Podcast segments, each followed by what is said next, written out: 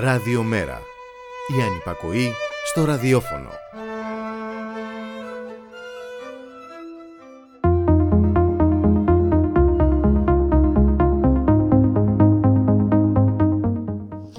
Πού πάνε τα μνημόνια όταν ταξιδεύουν ακτοπλοϊκώς από το ακριτικό Καστελόριζο; Πάνε στις συντάξεις και τις ροκανίζουν. Απελευθερώνουν τους μισθούς από περιτά βάρη. Ξεπουλούν δημόσια περιουσία Δίνουν αεροδρόμια, τρένα και λιμάνια σε ξένους φίλους. Υποβαθμίζουν τη δημόσια υγεία, τη δημόσια παιδεία, το περιβάλλον. Πετσοκόβουν τις εργασιακές σχέσεις και αυξάνουν το χρέος Στο όνομα μείωσης του οποίου είδαμε να έρχονται τα πάνω κάτω. Και η περιπέτεια που εμπλουτίζεται συνεχώς με νέες δράσεις ξεκίνησε σαν σήμερα πριν από 11 χρόνια όταν ο Γιώργος Παπανδρέου με μοβ γραβάτα και την ομορφιά του νησιού πίσω του για φόντο ανακοίνωσε ότι η Ελλάδα ζήτησε την ενεργοποίηση του μηχανισμού της λεγόμενης στήριξης της Ευρωπαϊκής Ένωσης και του Διεθνούς Νομισματικού Ταμείου.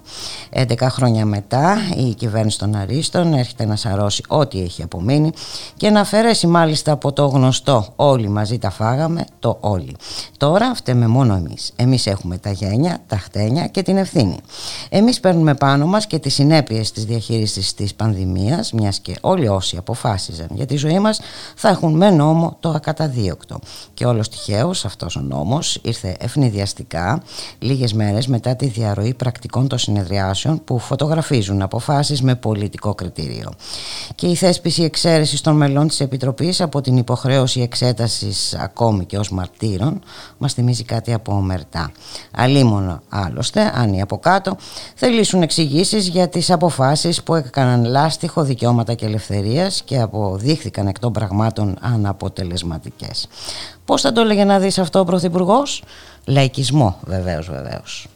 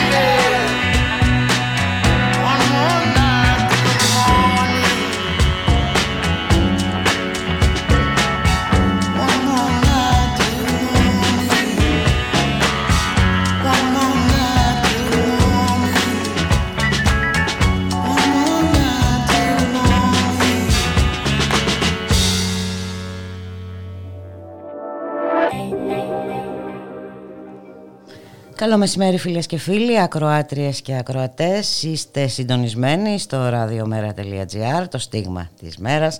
Θα είμαστε μαζί μέχρι τις 3 στον ήχο Γιώργος Νομικός, στην παραγωγή της εκπομπής Γιάννα Θανασίου, στο μικρόφωνο η Μπουλίκα Μιχαλοπούλου, Παρασκευή σήμερα 23 Απριλίου, στο άλλο μικρόφωνο για να λαϊκίσουμε παρέα. Ο Μιχάλης Κρυθαρίδης, εκπρόσωπος τύπου του Μέρα 25. Μιχάλη, καλώς μεσημέρι. Καλό μεσημέρι, Μπουλίκα. Ε, κάποιοι λαϊκίζουν για τον Πρωθυπουργό, για τον Πρωθυπουργό άλλοι λα, λαϊκίζουν βέβαια Μπουλίκα, έτσι, διότι με αυτά τα οποία βλέπουμε φαίνεται πως ε, όχι μόνο ε, η κυβέρνηση λακίζει από τις, από τις ευθύνες της, αλλά προσπαθεί γενικότερα να χτίσει έτσι ένα ε, τείχος. Ε, σιωπητήριο, σιωπητήριο. Ένα σιωπητήριο πράγματι.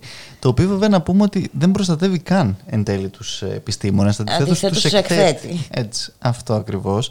Ε, διότι ουσιαστικά τι, τι κάνει με, αυτό το, με αυτή την τροπολογία ε, πραγματικά η κυβέρνηση, με μία ακόμα τροπολογία της τελευταίας στιγμής.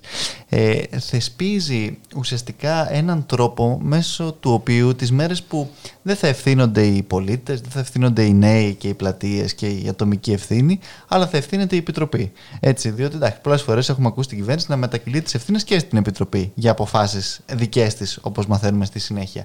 Οπότε σου λέει, ας φτιάξουμε και ένα καταδίωκτο για, για αυτούς, αφού θα τους πετάμε που θα τους πετάμε την ευθύνη και σε αυτούς, ας μην, ας, μην μπορέσει κάποιος ε, τουλάχιστον να τους ε, ε, διώξει νομικά, εν πάση περιπτώσει. Βέβαια, Όχι μόνο την Επιτροπή όμως ναι. για τα κυβερνητικά ναι, στελέχη. Ναι, έτσι, έτσι. Δεν είναι μία επιτροπή. Αυτό πρέπει επίσης να γίνει σαφές στον κόσμο, ε, διότι μαζί με, τη, με τους επιστήμονες και τους ειδικούς ε, ε, ποτίζεται και, και η γλάστρα των διαφόρων υπηρεσιακών παραγόντων του Υπουργείου Υγείας, διότι πρόκειται για τρεις επιτροπές πλέον ουσιαστικά, την ε, επιστημονική, την υπηρεσιακή, αλλά και τον εμβολιασμό. Και αυτή μπαίνει σε αυτό το, το, το, λεγόμενο ακαταδίωκτο. Βέβαια, ε, εδώ να πούμε μπουλικα επειδή ακούσαμε έτσι και διάφορα ας πούμε επιχειρήματα από την κυβερνητική πλευρά για τους ε, ψεκασμένους, για αρνητές και το καθεξής που θα θέλουν να, Στην να τροπολογία όμως βγήκε μόνο ο κύριος Πλεύρης να την ε, ναι. υπερασπιστεί. από τους άλλους ε, ναι, προτιμήθηκε η σιωπή. Έτσι. Ε, αλλά να πούμε εδώ ότι το, η, η έκφραση γνώμης, έτσι, επιστημονική, η ακαδημαϊκή ελευθερία κτλ. είναι κάτι που ούτως ή άλλως προστατεύεται από το Σύνταγμα. Δεν χρειάζονταν η κυβέρνηση να θεσπίσει κανένα τέτοιο, μιας τέτοιας μορφής ακαταδίωκτο. Έτσι, ένα το, το, το κρατούμενο. Ε, από εκεί και έπειτα, αυτό το οποίο κάνει όπου ουσιαστικά τους απαγορεύει ακόμα και να καταθέσουν ως μάρτυρες μπορεί να πηγαίνει και αλλού ε, ο, ο, ο, ο λογισμός μας έτσι, και να τρέξει για ενδεχόμενες ευθύνες πολιτικές και ποινικές, ε, στις οποίες δεν θα μπορέσουν να, να εκφέρουν ε, τη, τη γνώμη τους ούτε καν ως μάρτυρες έτσι, ε, είτε κατηγορίες είτε υπεράσπιση δεν έχει σημασία σε μια τέτοια ενδεχόμενη διερεύνηση. Είναι και αυτό ε, ένα άλλο ε, ζήτημα. Και από εκεί και έπειτα είναι και ένα τρίτο ζήτημα μπουλικα το, το, το σκανδαλώδες αυτό του, των δύο ταχυτήτων και των δύο μέτρων και δύο σταθμών ε, που διαρκώς η κυβέρνηση θεσπίζει διότι από τη μία έχουμε μια κυβέρνηση που η ίδια και οι διορισμένε διοικήσεις της διώκουν και καταδιώκουν καθημερινά γιατρούς και νοσηλευτές των δημοσίων νοσοκομείων. Είτε επειδή ε, κατά την ε, διοίκηση του νοσοκομείου ε, δεν, ε, δεν έλαβαν τα μέσα προστασίας, τα οποία βέβαια η πολιτεία δεν τους έχει παράσει. Είτε γιατί αρρώστησαν, είτε γιατί επεσήμαναν τις αρνητικές την, την κατάσταση στο εσύ. Είτε γιατί δηλαδή αποκάλυψαν τα όσα Τις αδυναμίες και όλα αυτά. Την ανυπαρξία έχουμε... μεθ και τα λοιπά και τα λοιπά. Ακριβώς. Έχουμε από τη μία αυτή την κατηγορία, την οποία δεν είδαμε κανένα καταδίωκτο να, να θεσπίζει η κυβέρνηση και να τους προστατεύει με κάποιο τρόπο από τους αρνητές, τους ψεκασμένους και το καθεξής. Και έχουμε από την άλλη αυτή την ε, ε δεύτερη ας πούμε κατηγορία στην οποία δημιουργείται ε, αυτή η ιδιότυπη έτσι, συνθήκη και αυτό το καθεστώς. Νομίζω ότι πραγματικά πραγματικά πρόκειται για μία ακόμα πράξη ουσιαστικά μπουλικά. Ε, μετάθεσης ευθυνών από την ε, Μητσοτάκης ΑΕ ουσιαστικά ε, την οποία έχουμε δει έτσι από τη μία στους πολίτες, την οποία χθες επανέλαβε και ο Πρωθυπουργός, είπε ότι είναι μια πολύ καλή ευκαιρία να πάρουν τη σκητάλη οι πολίτες με τα self-test. Τη σκητάλη της υπευθυνότητας. Της υπευθυνότητας. Έχει αλλάξει η ευθύνη τώρα. Ε, με τα self-test, με τον εμβολιασμό. Οπότε παίρνουν μια σκητάλη οι πολίτες, παίρνουν μια άλλη σκητάλη οι επιστήμονες που θα είναι και στο, έτσι, στο, στο απειρόβλητο με αυτή την, ε, την τροπολογία και όλα καλά. Η κυβέρνηση δεν έχει καμία ευθύνη ούτως ή άλλως. Τι συζητάμε τώρα, δεν υπάρχει κανένα ζήτημα εκεί πέρα. Αυτή κυβερνάει άλλωστε. Ακριβώς, ε, οπότε ε, πρόκειται γι' αυτό, ε, για, για αυτήν ουσιαστικά την, ε, τη μεθόδευση. Εμείς αυτό το οποίο λέμε και ε, λέγαμε και χθες και από εδώ και το, το τονίζαμε ότι πραγματικά η, η, μόνη προσωπική ευθύνη που έχουν αυτή τη στιγμή οι πολίτες είναι στην συλλογική τους δράση για να αντιμετωπίσουν όλη αυτή την, την, την προσπάθεια που κάνει η κυβέρνηση να καταλύσει τα πάντα πραγματικά πουλικά, διότι δεν έχει μείνει τίποτε όρθιο. Βλέπουμε καθημερινά να, να, να επελάβνει ένας τέτοιος ε, αυταρχισμός και μια τέτοια λογική η οποία σε πρώτη κιόλας ε, να πούμε ανάλυση και σε πρώτη βάση πλήττει την ίδια τη δημοκρατία. Διότι δεν μπορεί να συζητάμε για μια επιτροπή της οποίας τα πρακτικά δεν έχουμε δει ποτέ. Έχουν διαρρεύσει Παρότι κάποια... έχουν ε, ζητηθεί πολλά άπειρες φορές. από όλη την αντιπολίτευση από το ΜΕΡΑ25 έτσι, από τους πολίτες τους ίδιους ε, ουσιαστικά που θέλουν να γνωρίζουν πότε όταν μια κυβέρνηση λέει κάτι και το αποδίδει κάπου, όντως αυτό ισχύει, διότι θυμόμαστε πολύ καλά στο Πολυτεχνείο τι είχε γίνει. Όπου εμείς μετά, όταν προσφύγαμε στο ΣΤΕ, άλλα είδαμε στα πρακτικά. Και δεν είδαμε τίποτα από όσα έλεγε η κυβέρνηση και είδαμε εισηγήσεις απλώς των υπηρεσιακών της παραγόντων, όχι των επιστημόνων στους οποίους ήθελε έτσι να ε, αποδώσει όλη αυτή την, ε, την απόφασή της. Και γι' αυτό ακριβώς το λόγο, από τη μία αποζητούμε έτσι αυτή την, τη διαφάνεια που είναι προϋπόθεση μιας ε, στοιχειώδης προϋπόθεσης μιας δημοκρατίας και από την άλλη, όπως είπες και εσύ πάρα πολύ σωστά, ε, μας δημιουργεί και ακόμα περισσότερες υποψίες το ότι η κυβέρνηση σπέβδει να, να νομοθετήσει ένα τέτοιο ακαταδίωκτο λίγες μόλις μέρες μετά αφού δημοσιεύτηκε έτσι στον Κυριακάτικο τύπο ένα κομμάτι από πρακτικά τα οποία σύμφωνα με την κυρία Βούλτεψη και όλα στην κυβερνητική και βουλευτή. Αυτό μετά από προσφυγή μιας πολίτη. Ακριβώς.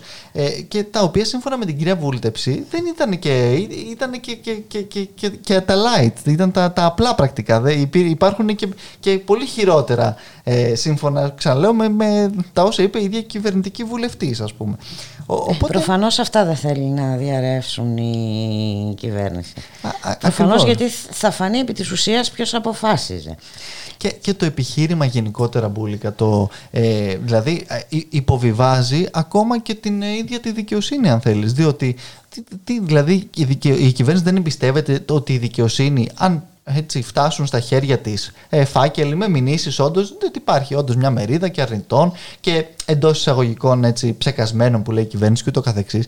Η δικαιοσύνη δεν θα βάλει αυτούς τους ε, φακέλους στο αρχείο, δηλαδή θα, θα προχωρήσει μια δίωξη έολη χωρίς ε, να, να υπάρχει κάποια νομική και πραγματική ας πούμε, βάση και ούτω καθεξής. Δηλαδή από όλες τις πλευρές πραγματικά ε, χωλαίνει αυτή, αυτό το, και το επιχείρημα και αυτή η πράξη της κυβέρνησης και εμείς πραγματικά ελπίζουμε η δικαιοσύνη να μην εφαρμόσει αυτή τη διάταξη και αυτή την τροπολογία, ξαναλέω, διότι καταρχάς είναι κατάφορα αντισυνταγματική έτσι, ως ε, μη ισότιμη. Δεν μπορεί να αντιμετωπίζεις ε, άνισα διάφορες κατηγορίες επιστημόνων, γιατρών, ειδικών κ.ο.κ.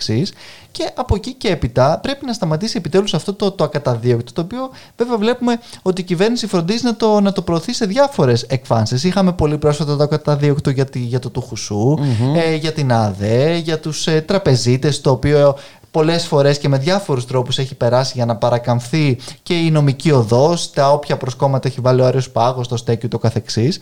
Οπότε βλέπουμε μια τέτοια πολύ ωραία λογική, όπου κάποιοι, όπως είπες και εσύ στην, στην εισαγωγή σου, ε, θα αποφασίζουν από πάνω χωρίς να έχουν καμία επίπτωση για τις όποιες αποφάσεις παίρνουν. Τη στιγμή που αυτές οι αποφάσεις, ωστόσο, έχουν τεράστιες επιπτώσεις στις ανθρώπινες ζωές έτσι και έξω, στην κοινωνική και οικονομική ακόμα ε, δραστηριότητα. Και κάποιοι άλλοι θα υπομένουν ε, σιωπηλά και έτσι στοικά. Και χωρίς δικαίωμα να ζητήσουν και τον λόγο. Ακριβώς. Χωρίς ε, το δικαίωμα καν να, να, να ζητήσουν να καταθέσουν τα μέλη της Επιτροπής, όχι απλώς το λόγο. Εντάξει, η, η κατάσταση ξεφεύγει όλο και, και περισσότερο και ο, ε, ο, αυτός ο σαδισμός έτσι, και ο αυταρχισμός της ε, Μητσοτάκης ΑΕ, διότι πραγματικά δεν πρόκειται απλώς για μια κυβέρνηση, πρόκειται για μια ε, εταιρεία που λειτουργεί με όρους ε, ακόμα και, και μαφίας θα λέγαμε με όλα αυτά τα οποία βλέπουμε, ε, νο, νομίζουμε πως πραγματικά δεν έχει σταματημό και γι' αυτόν ακριβώς το λόγο πραγματικά είναι πάρα πολύ σημαντική και πάρα πολύ ε, χρήσιμη και κρίσιμη η, η συστράτευση έτσι, των, των πολιτών όντως σε μια συλλογική δράση απέναντι σε όλα αυτά τα δεινά τα οποία βεβαίως ε, ε, φέρνουν και έρχονται με τη σειρά τους και μια σειρά έτσι από άλλα ε, καλούδια και δώρα τα οποία διαρκώς και καθημερινά ανακαλύπτουμε με, με ποικίλους τρόπους μπουλικά. Όπως και η τροπολογία. Η προχθεσινή. Κάθε μέρα έχουμε και κάτι καινούργιο. Ναι, ε, που... Για το ξέπλυμα λες. Ναι, ναι. Που επί της ουσίας θέλει τον έλεγχο και της ανεξάρτητης αρχής ε, ξεπλήματος βρώμικου χρήματος. Α, ακριβώς. Ε, πιο πρόσφατα είχαμε και την, για, το, για το ΑΣΕΠ.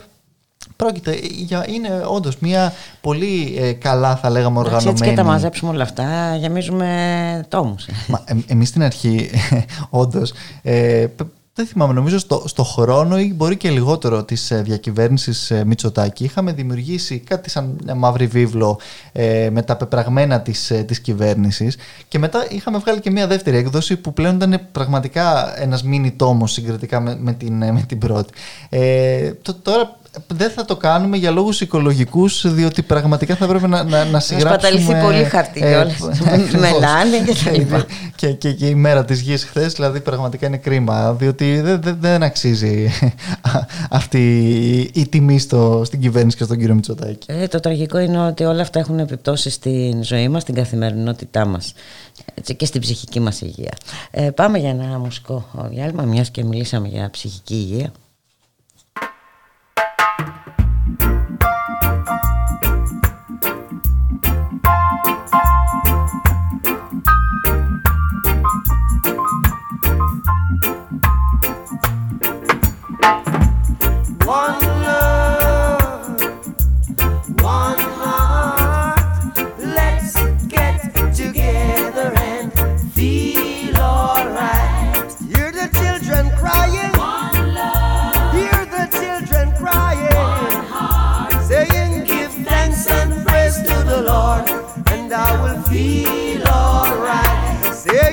Let's get together and feel alright.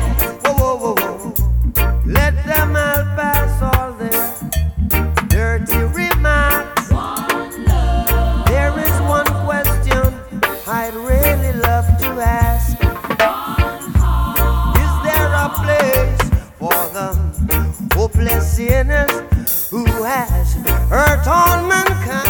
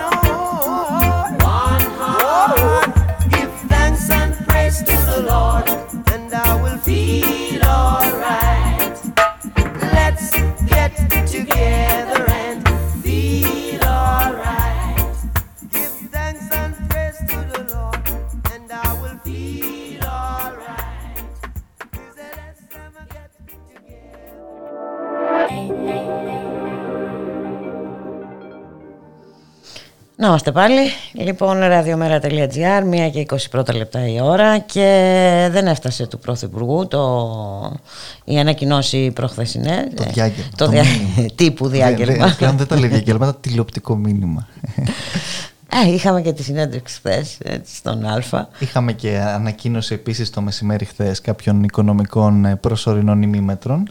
Ε, και το βράδυ όντως ε, είχαμε και μια συνέντευξη στο, στον Α όπου ε, ακούσαμε για άλλη μια φορά από τον κύριο Μητσοτάκη πρωτόγνωρα και ε, τρομερά και τρομακτικά πράγματα όπως το ότι δεν, χθες ο, ο Πρωθυπουργός ήταν ε, έκπληκτος πραγματικά όταν το, το, το, το, ρωτούσε ο δημοσιογράφος για αστυνομικό κράτος και για, για αστυνομική βία ήταν μα αυτά δεν υπάρχουν είναι, ε, και, ενώ του ε, ουσιαστικά ο ίδιος παραδέχτηκε έτσι και ότι η Νέα Σμύρνη και όλο αυτό ήταν ένα λάθος, μια στοχεία και το καθεξής ε, κατά τα άλλα παρουσίασε ότι εντάξει, είναι μια επιλογή του προσωπική και όλας τώρα να μην πιέζουν πολύ οι αστυνομικοί τους πολίτες. Α, πάλι κατ' εντολή του. Κατ' εντολή του. παίρνει τον αρχηγό της Ελλάδα προφανώς. Ε, άλλοτε δηλαδή τους λύνει τα χέρια, άλλοτε τους τα δένει, άλλοτε. Ε, τα αφήνει έτσι και λίγο πιο ελεύθερα παραπάνω. Ε, επίσης ε, μίλησε ο Πρωθυπουργός για, για την κατάσταση στην οικονομία μετά την πανδημία η οποία θα μοιάζει με σαν να, σαν να βγαίνουμε από έναν πόλεμο, μετά από ένα τέλος πολέμου. Βέβαια, τα, τα, τα οικονομικά ημίμετρα που ανακοίνωσε το μεσημέρι, τα προσωρινά, δεν ξέρω πόσο μπορεί να βοηθήσουν σε αυτό, στην ανάκαμψη μετά από ένα τέλος πολέμου. Αλλά βέβαια τώρα μιλάμε για τον κύριο Μητσοτάκη, ο οποίος παρουσίασε επίσης χθες αυτή τη συνέντευξη Μπούλικα το Ταμείο Ανάκαμψης ως ένα σχέδιο Marshall. Δηλαδή, έχουμε φτάσει σε αυτό το, το επίπεδο της επικοινωνίας.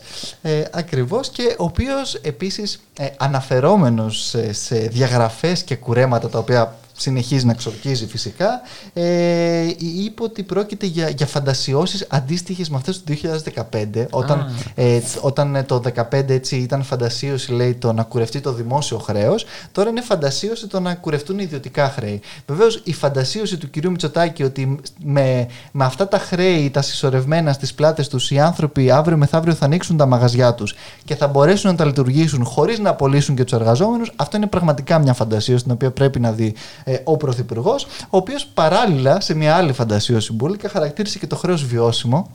Έτσι, αυτό το χρέος. το οποίο. είπε πολλά αστεία. Ε, είπε πάρα πολλά πραγματικά. το, το οποίο να πούμε ότι σήμερα είναι πρώτο. Έχουμε μία ακόμα αρνητική πρωτιά ε, σε κατάταξη, σε, έτσι, σε, σε ποσοστό χρέους επί ΑΕΠ και με τα στοιχεία της Ελστάτ. Έτσι, όχι αμφισβητούμε κιόλας, αλλά εν πάση περιπτώσει έστω και με αυτά είναι στο 206% πρώτο στην, Ευρω... στην Ευρωπαϊκή Ένωση, στην Ευρωζώνη και το καθεξής. Ε, και ε, αυτό το χρέος είναι που ο κ. Μητσάκη έτσι χαρακτηρίζει βιώσιμο, γιατί λέει πολύ απλά ότι ε, το, στο οποίο εντάξει, έχει, έχει δίκιο ότι ε, επειδή υπάρχει ουσιαστικά η στήριξη της Ευρωπαϊκής Κεντρικής Τράπεζας, ότι mm. γι' αυτό το λόγο μπορούμε να δανειστούμε και για 30 χρόνια, επειδή κάποιοι περιμένουν ότι σε 30 χρόνια θα μπορέσουμε να, απο, να αποπληρώσουμε έτσι, αυτά τα, ε, τα, τα, τα χρέη. εύκολα, εντάξει, τα 30 μπορεί να γίνουν 60 και πάει λέγοντας. Και, και εκτός ε, αυτού, χρόνια να έχουμε να πληρώνουμε. Τα, τα 30 συνεχίσει την, ε, τη γνωστή αυτή φορολέλαπα και ε, τα, τα ματωμένα πρωτογενή πλεονάσματα για τα οποία υποτίθεται κατηγορούσε και τον προηγούμενο προηγούμενο έτσι, πρωθυπουργό, τον κύριο Τσίπρα, ο οποίος όντως και αυτός τα, ε, τα, τα σύναψε και τα παρέτεινε έως το 2060, ε, καταλαβαίνουμε πολύ καλά από πού ε, αντλεί αυτή την εντός εισαγωγικών αισιοδοξία μπουλικα, θα λέγαμε ο κύριος Μητσοτάκης, ο οποίος βεβαίως μεταξύ άλλων είναι αισιόδοξος και για τους ρυθμούς του εμβολιασμού, να το πούμε και αυτό. Ε, και γι' αυτό, αλλά και ότι μας είπε ότι είμαστε και σε πολύ καλύτερη κατάσταση σε σχέση με την ε, Ευρώπη. Ε. Ναι, ναι. Είπε πια ότι επειδή κάνουμε πολλά περισσότερα τεστ, η θετικότητα τη της Ελλάδας είναι πράσινη σε σχέση με την υπόλοιπη Ευρώπη που στη μεγάλη της πλειοψηφία είναι πια κίτρινη. Μα Χθες ψάχναμε να βρούμε το λόγο για τον οποίο ο κ. Μητσάκη χρειάστηκε να δώσει μία ακόμα συνέντευξη. Προφανώς ήταν για να δείξει τον καινούριο χάρτη που πλέον άλλαξε χθες με το δίκτυο θετικότητας, ε, για να μας πει ότι έτσι αυτά τα, τα καλά ε, μαντάτα μπουλικα τη στιγμή που βλέπουμε την κατάσταση ποια είναι δυστυχώς και συνεχίζει να παραμένει στα δημόσια νοσοκομεία. Βλέπουμε την ατράνεια της κυβέρνησης, η οποία ακόμα και σήμερα δεν επιτάσσει έτσι τον ιδιωτικό τομέα υγείας, δεν έχει στήσει τα δημόσια δίκτυα. Αντιθέτως, ε, βάζει το παιχνίδι των εμβολιασμών και των τεστ και τους ιδιώτες. Πού πήγανε ξαφνικά τα χίλια κέντρα εμβολιασμού που θα έστεινε ο κ. Μητσοτάκης, πουθενά. Θα, θα πάρουν οι ιδιώτες και αυτοί το κομμάτι τους για να κάνουν έτσι και αυτοί να μπουν στο παιχνίδι των, ε, των εμβολιασμών. Ε, 3 ευρώ νομίζω ανά εμβολιασμό, ούτως ώστε ε, να μην στηθεί το δημόσιο δίκτυο ούτε για τα κέντρα εμβολιασμού, ούτε για τα, ε, τα τεστ τα οποία γίνανε self-test με όλο αυτό επίσης το φιάσκο, με τις προμήθειες που έχουμε δει, τις, τις φαντάσματα, τις ναι. ακυρώσεις διαγωνισμών, μια τεράστια επιτυχία και εκεί νομίζω της, ε, της κυβέρνησης και έχουμε τώρα και ε, το, την, την επιχείρηση ελευθερία στην οποία θα, θα συμμετάσχουν και, και οι ιδιώτες. Με ποια εμβόλια βέβαια είναι και αυτό ένα ζήτημα, διότι για άλλη μια φορά ακούσαμε τον Πρωθυπουργό αυτή τη φορά να μιλάει για τα τα πάρα πολλά εμβόλια τα οποία θα έρθουν και το Μάιο και τον Ιούνιο. Βέβαια, να θυμίσουμε εδώ ότι αυτό είναι κάτι που ακούμε σχεδόν από το Δεκέμβριο για κάθε επόμενο μήνα και μεθεπόμενο. Οπότε περιμένουμε να δούμε τι θα γίνει, διότι σε αντίθεση με χώρες έτσι όπως και χθες είχαμε πάλι από τη Γερμανία, νομίζω από το, από το κρατήδιο της ε, Σαξονίας, αν, αν θυμάμαι καλά, ε, μία ακόμα ε, σύναψη ε, ενός ε, ε, μιας παραγγελίας, σε πάση περιπτώσει, 30 εκατομμυρίων εμβολίων από το Sputnik ε, για το για το κρατήδιο αυτό της, ε, της Γερμανίας ε, και την ίδια στιγμή που εδώ πέρα ε, απλώς έτσι περιμένουμε για άλλη μια φορά την Ευρωπαϊκή Ένωση και τις Βρυξέλλες να ξεμπλοκάρουν, να, να δουν τι θα γίνει εκεί πέρα με την κυρία Φοντελάγερ, με το Αστραζένεκα, αν θα υπάρξουν τα 100 εκατομμύρια παραπάνω ή όχι των δόσεων και ούτω καθεξής. Συνεχίζουμε δηλαδή να φας τριφύλι, και, το, και το Πάσχα. Ε, και θα, θα δούμε τι θα γίνει και εκεί διότι τα, και οι εμβολιασμοί και όλα τα υπόλοιπα μπουλικα συνεχίζουν στους ίδιους ε, ρυθμούς και, και δεν θα πάμε και στο χωριό. Δεν θα πάμε και στο χωριό. Βγήκε τώρα και μία Kia να πούμε η οποία αυστηρεί, ε, αυστηροποιεί ακόμα περισσότερο ε, τις ε, μετακινήσεις της για διατοπικές. Το είχε εξαγγείλει και αυτό χθες ο Πρωθυπουργός στη, στη συνέντευξη ε, και φαίνεται πως τα πράγματα είναι ακόμα πιο, πιο δύσκολα ε, για τον εγχώριο πληθυσμό στην ε, διατοπική μετακίνησή του. Εντάξει τώρα άμα είσαι κανένας τουρίστας που έρχεσαι... Ε, άλλο αυτό. Εντάξει θα υπάρχει μια ευνοϊκότερη μεταχείριση φαντάζομαι και να πούμε και το άλλο μπουλικα το οποίο εντάξει, δεν είναι ότι ε, εντάξει, εν πάση περιπτώσει, οι περισσότεροι νομίζω ε, σε αυτόν τον, τον πολιτικό χώρο. Ε, ας μην το, όχι, ας μην, ας μην καπελώσουμε το, τον κόσμο, ας μην του δώσουμε ιδιότητα, αλλά εν πάση περιπτώσει νομίζω ότι μεγάλο μέρος του, του, του, πολιτικού μας χώρου δεν είναι και τόσο έτσι, του, του, του, θρησκευτικού, αν θέλεις, ε, αισθήματος κτλ. Ωστόσο, ακόμα και αυτή η απόφαση για την μετάθεση της, ε, της Ανάστασης και όλα αυτά τα οποία έτσι, και με την σύμφωνη γνώμη κιόλας και της Αρχιεπισκοπής και της Ιεράς Συνόδου και ούτω καθεξής δείχνουν πραγματικά ότι ε, πραγμα... η, η κυβέρνηση και ο ίδιος ίσως ο Πρωθυπουργός δείχνουν τα δόντια τους τα πάντα με, με ποιο τρόπο ότι τίποτα δεν είναι δεδομένο. Όλα μπορούν να αλλάξουν πραγματικά και να ε, είναι, είναι όλα ρευστά. Δεν, δεν υπάρχει τίποτα. Είτε αυτό είναι εργασιακά δικαιώματα, είτε αυτό είναι ακόμα έτσι και μια, ε, ένα έθιμο των, ε, των, των πιστών και ούτω καθεξής με την, με την Ανάσταση που γινόταν παραδοσιακά στις 12 και ούτω καθεξής. Ότι όλα πραγματικά μπορούν να μπουν έτσι σε αυτή την, ε, ε, τη λογική της Μητσοτάκης ΑΕ που λέγαμε και πριν και να μπουν σε αυτό το μήλο και να αλλάξουν αν χρειαστεί και με πολύ έτσι εύκολο τρόπο να περάσουν και με τα μέσα και ούτω καθεξής. Και όλο αυτό δεν είναι ξαναλέω και μόνο το, το θρησκευτικό διότι η λογική πίσω από αυτό είναι πια ότι αυτό που συζητάγαμε και προχθές με την απαγόρευση κυκλοφορίας είναι το αν κολλάει μετά τις 9, αν κολλάει μετά τις 11, αν κολλάει μετά τις 12 και ούτω καθεξής. Δηλαδή Διαλέγεις και παίρνεις. αυτός ο παραλογισμός. Και να πούμε εδώ ότι μπορεί να βγήκαν τα, τα, η αυστηροποίηση ουσιαστικά των μέτρων με την ΚΙΑ ε, για, το, για τις διατοπικές, έτσι, για τις υπερτοπικές μετακινήσεις αλλά ακόμα περιμένουμε να δούμε και τι θα γίνει με τα περιβόητα SMS.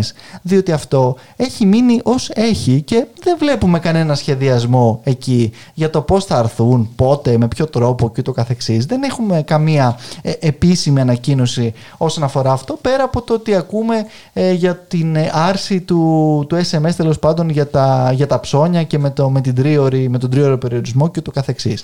Και πρέπει να, να μας εξηγήσει και ο κύριος Γεραπετρίτης γιατί τα SMS έχουν λέει παιδαγωγικό χαρακτήρα. Τι ακριβώς εννοεί ο ποιητής; όλα αυτά νομίζω ότι για την κυβέρνηση έχουν παιδαγωγικό χαρακτήρα απέναντι στις πολίτες βούλικα.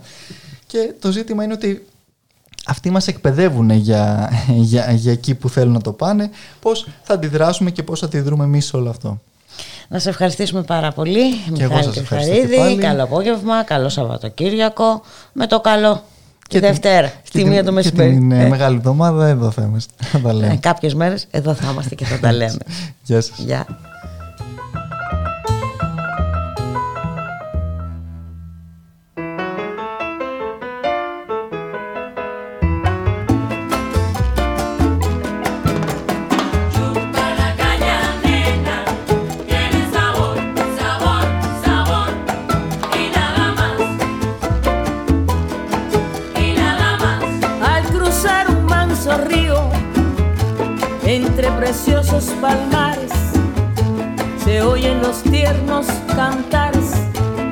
Salen de tu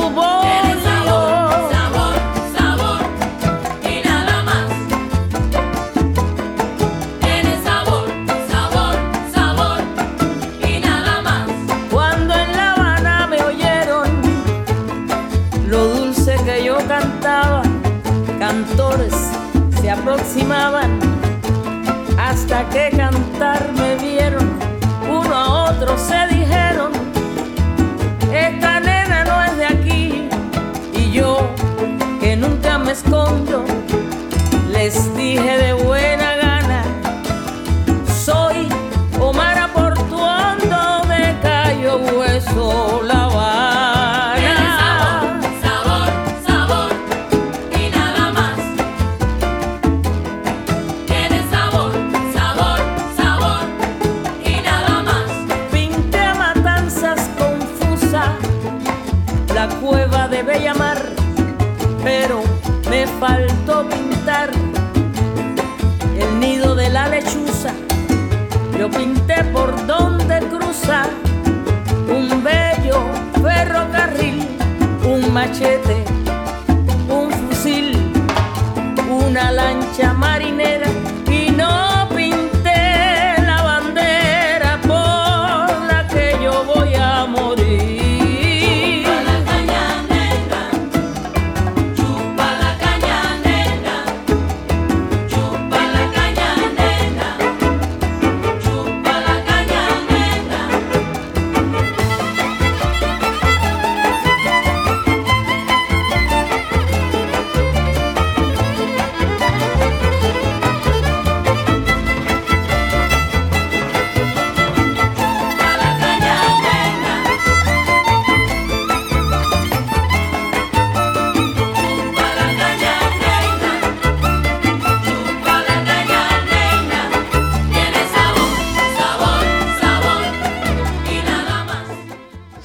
και 32 πρώτα λεπτά. Είστε συντονισμένοι στο radiomera.gr ακαταδίωκτο λοιπόν για τις επιτροπές ε, που συστάθηκαν ε, για την αντιμετώπιση της ε, πανδημίας την ίδια ώρα. Σε ισχύ οι διώξη εναντίον γιατρών που υπογράμμισαν τις, την κατάστα, τις αρνητικές καταστάσεις στα δημόσια νοσοκομεία, τις ελλείψεις ε, κλινών, ε, διώξεις ακόμα και για το λόγο ότι ε, νόσησαν οι ίδιοι, δεν προφύλαξαν τους εαυτούς τους. Να καλωσορίσουμε σε αυτό το σημείο τον κύριο Θανάση Σιούλη, είναι γιατρός ΑΧΕΠΑ και μέλος του Διοικητικού Συμβουλίου της Ένωσης Νοσοκομιακών Γιατρών Θεσσαλονίκης. Καλό μεσημέρι κύριε Σιούλη. Χαίρετε. Καλησπέρα σε όλους. Τι κάνετε; Ε, προσπαθούμε. Προσπαθούμε να ανταπεξέλθουμε σε αυτές τις δύσκολες στιγμές με όλο αυτό το αντιφατικό κλίμα. Από τη μια μεριά την πανδημια και από την άλλη την ενδημία των κυβερνητικών ηθινόντων που μας, ε, αντί να μας προστατεύουν προσπαθούν με κάθε τρόπο να μας πλήξουν. Αλλά mm-hmm. αντιστεκόμαστε. Ναι, και είναι τουλάχιστον παράδοξο ε, να απαλλάσσονται. Άκουσα, άκουσα τα ναι, ναι. εισαγωγικά σας σχόλια. Ε, πραγματικά από χθες που ενημερωθήκαμε και διαπιστώσαμε ιδίως όμαση την τροπολογία που εγκρυπτώ συγκαλυμμένα με την επιβλημένη ανάγκη ας για τη λειτουργία πρόσφυγων εμβολιαστικών κέντρων και αμοιβή των υγειονομικών που εμπλέκονται, διότι όλα αυτά επί του παρόντος και σε ό,τι αφορά την αμοιβή ήταν υποσχέσεις. Δεν έχει διατύπωση πουθενά. Πίσω λοιπόν από αυτό βάλαν και την παράγραφο για την προστασία των ημετέρων τους. Αυτό είναι στην πραγματικότητα που κάνανε, μεθοδευμένα, με πλήρη συνείδηση και νομίζω ότι επέλεξαν αυτόν τον τρόπο διότι πιέζονται αντικειμενικά από όλες τις κατ' επανάληψη ε, προκλήσεις που δέχονται από εμάς τους υγειονομικούς, από την αντιπολίτευση στη ΣΟΜΗ που ζητά να δημοσιοποιούνται τα πρακτικά. Τι τάχα λένε ε, στην Επιτροπή Λοιμοξιολόγων που εγκρυπτό ε, θα πρέπει να προστατεύονται και να μην γνωρίζει κανένας αρμόδιος φορέας, να μην γνωρίζει ο κοινός πολίτης. Αντίθετα, προσπάθησαν με έναν τρόπο νομοθετικό να τους θωρακίσουν. Ε, Και όχι στην μόνο αυτό, αντίπλα- αλλά θα έλεγα, Ναι. συγγνώμη που σας διακόπτω κύριε Σιούλη, θα έλεγα ότι προσπαθούν να θωρακίσουν και τους εαυτούς τους, ε, γιατί δεν ε, προστατεύονται μόνο τα οι λοιμοξιολόγοι, έτσι, προστατεύονται και ε, κυβερνητικά στελέχη που... Εννοείται, εννοείται. Που και, εμπλέκονται και το πιο μεθοδεύοντας τις ε, αποφάσεις έτσι, που θα λάβει η ακριβώς. Επιτροπή. Και δεν είναι μόνο Ναι. αυτό, είναι ότι η- απαγορεύεται ακόμη και να καταθέσουν ως μάρτυρες. Δηλαδή, Ναι. ε, γ- για ποιο λόγο; Ναι. Ε, δη- αυτό δημιουργεί, δημιουργεί εύλογα ερωτηματικά και Ναι. ε, προφανώς ε, η συγκεκριμένη τροπολογία θα έλεγα ότι ε, ε, στοχεύει περισσότερο στην προστασία της κυβέρνησης ε, και όχι των, ε, της Επιτροπής των Επιδημιολόγων, των Λοιμοξιολόγων ε, τις οποίες και εκθέτει στη, σε τελική Το έχουμε πει ανάλυση. κατ' επανάληψη ότι στην ουσία κρύβονται πίσω από την Επιτροπή Λοιμοξιολόγων για πολιτικές αποφάσεις τις οποίες οι ίδιοι λαμβάνουν και στη συνέχεια με τα γνωστά στελέχη που παρεμβαίνουν, σκέρτους και διάφορα άλλα σκέρτα, παρεμβαίνουν και καθοδηγούν ε, και εκμεύουν τις αποφάσεις αυτές με την κάλυψη της περιβόητης Επιτροπής ε, των Λοιμοξιολόγων. Και εδώ νομίζω εγώ ότι πρέπει να, να καυτηριάσουμε ιδιαίτερα αυτό όπως ακριβώς είναι διατυπωμένο σε αυτό το άρθρο που λέει δεν διώκονται για γνώμη. Για γνώμη.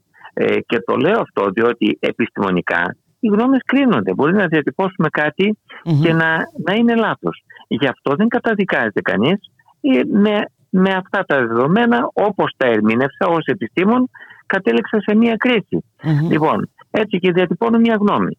Αντίθετα, και στη δική μου περίπτωση και των άλλων διοκόμενων, ε, για ποιο πράγμα μιλάμε; Για μια δίωξη, για δηλώσεις αληθών στοιχείων Μμμ. που περιέγραφαν την πραγματική την Κατάσταση. πραγματικά εφιστάμενη εικόνα των νοσοκομείων Μμμ. με δεδομένα, με στοιχεία αληθή. Επομένως αυτό είναι, είναι τραγικό. Δηλαδή εδώ δεν μιλάμε ότι βγαίνω και διατυπώνω κάποια εκτίμηση, παρουσιάζονται, παρατίθενται αληθή στοιχεία, τα οποία φυσικά υπάρχουν ε, ανα πάσα στιγμή διαθέσιμα για να ε, επιβιώσουν την ακρίβεια των λόγων. Ε, λοιπόν, αυτό πρέπει να διωχθεί με στόχο απότερο ποιον. Την θύμωση όλων των υγειονομικών. Μμμ. Αυτή είναι η, η τραγική εικόνα που σήμερα έχουμε μπροστά μας ε, με όλη αυτή την ε, διαχείριση από πλευράς της κυβέρνησης. Ακριβώς γιατί ε, και εσείς δεν πήρατε κάποιες ε, α, αποφάσεις ε, έτσι, που αφορούν τη, Ακριβώς. τη ζωή και την υγεία Και των ε, επαναλαμβάνω, πολιτών. εδώ Απλώς παρουσιάσατε πέρα την από αυτό. κατάσταση ως έχει. Σωστά. Δεν πήρα αποφάσεις ενώ παίρνουν αποφάσεις όταν ε, φυσικά εμπλεκόμαστε και ασχολούμαστε ενεργά με τους ασθενείς αυτούς. Ε, και οι άλλοι μακρόθεν λοιπόν διατυπώνουν γνώμες. Λοιπόν, ε, υπάρχει μια ειδοποιώς διαφορά σε αυτά και λοιπόν δεν μας κρίνουν για το πραγματικό και το ιατρικό έργο, αλλά ε, για την παρουσίαση των στοιχείων που περιγράφουν την αληθή εικόνα των νοσοκομείων. Δεν πρόκειται για εκτιμήσεις. Λοιπόν, και αυτή η παρουσία της αλήθειας πρέπει να θυμωθεί. Αυτό κάνανε. Αυτό κάνουν και παρόλο τον θόρυβο που έχει σηκωθεί πανελλαδικά Μμμ. ε, δεν έχει γίνει μέχρι τούδε καμία περαιτέρω έτσι κίνηση που να φαίνεται ότι αυτά ως προβλήματα που οι ίδιοι δημιουργήσαν αποσοβώνται ή επιλύονται. Ε, Υφίσταται η γνωστή δίωξη και εναντιά μου. Μάλιστα. Αυτό παραμένει. Δεν αλλάζει κάτι. Βεβαίως, Ε, Πάντως βεβαίως. να πούμε ότι ο κύριος ε, Εξαδάκτυλος ε, τόνισε ότι του, της συγκεκριμένης ε, ρύθμισης ε, πρέπει να, τύχετε Ναι. και όλοι, να τύχουν και όλοι οι γιατροί και οι νοσηλευτές. Είπε ο ίδιος ότι Αυτό είναι- αποποιείται το, ακα- του ακαταδίωκτου ε, να ισχύει για Ναι. όλους τους γιατρούς και τους νοσηλευτές. Κοιτάξτε, εδώ θίγεται και ευτυχώς που το θέσατε ένα τεράστιο θέμα. Την περιβόητη κάλυψη με αστική ευθύνη των γιατρών αφενός ε, για το έργο το οποίο ε, πραγματοποιούν και ατυχώς κάποιες φορές υπάρχει απώλεια ζωής. Δεν είμαστε θεοί, θα υπάρξουν απώλειες ζωής. Αλλά δυστυχώς βρίσκονται κάποιοι οι οποίοι θα ενεργήσουν δικαστικά ενάντια στους γιατρούς. Δεν έχουμε τέτοια προστασία ε, και όχι μόνο αυτό, υπάρχει το μείζον θέμα τώρα της άλλης μας θωράκισης σε περίπτωση απώλειας ζωής. δηλαδή το έχουμε τονίσει, θα πρέπει η πανδημία του κορονοϊού για τους υγειονομικούς στην ουσία να αναδειχθεί ως μείζον θέμα ε, επαγγελματικής ε, έκθεσης και κατά συνέπεια πολλές φορές και απώλειας ζωής. Δεν έχουμε τέτοια προστασία. Δεν κάνουμε ένα βήμα για αναγνώριση, είμαστε ακάλυπτοι, πραγματικά. Και μάλιστα να τονίσουμε και σε αυτό το σημείο ότι ο απολογισμός της πανδημίας στο ΕΣΥ είναι 700 υγειονομικοί θετικοί, 50 ε, νοσηλευόμενοι και δύο στο όριο της ε, διασωλήνωσης. Ε, και ναι. φυσικά υπάρχουν και, και θύματα σε αυτή την μάχη. Ακριβώς, αυτή τη στιγμή ναι. Ενώ διαχρονικά στην πορεία αυτών των 15 μηνών είναι πολύ περισσότεροι οι προσληθέντες υγειονομικοί στα πλαίσια της επαγγελματικής τους δραστηριότητας. Έτσι. Αυτή είναι η αλήθεια. Ναι.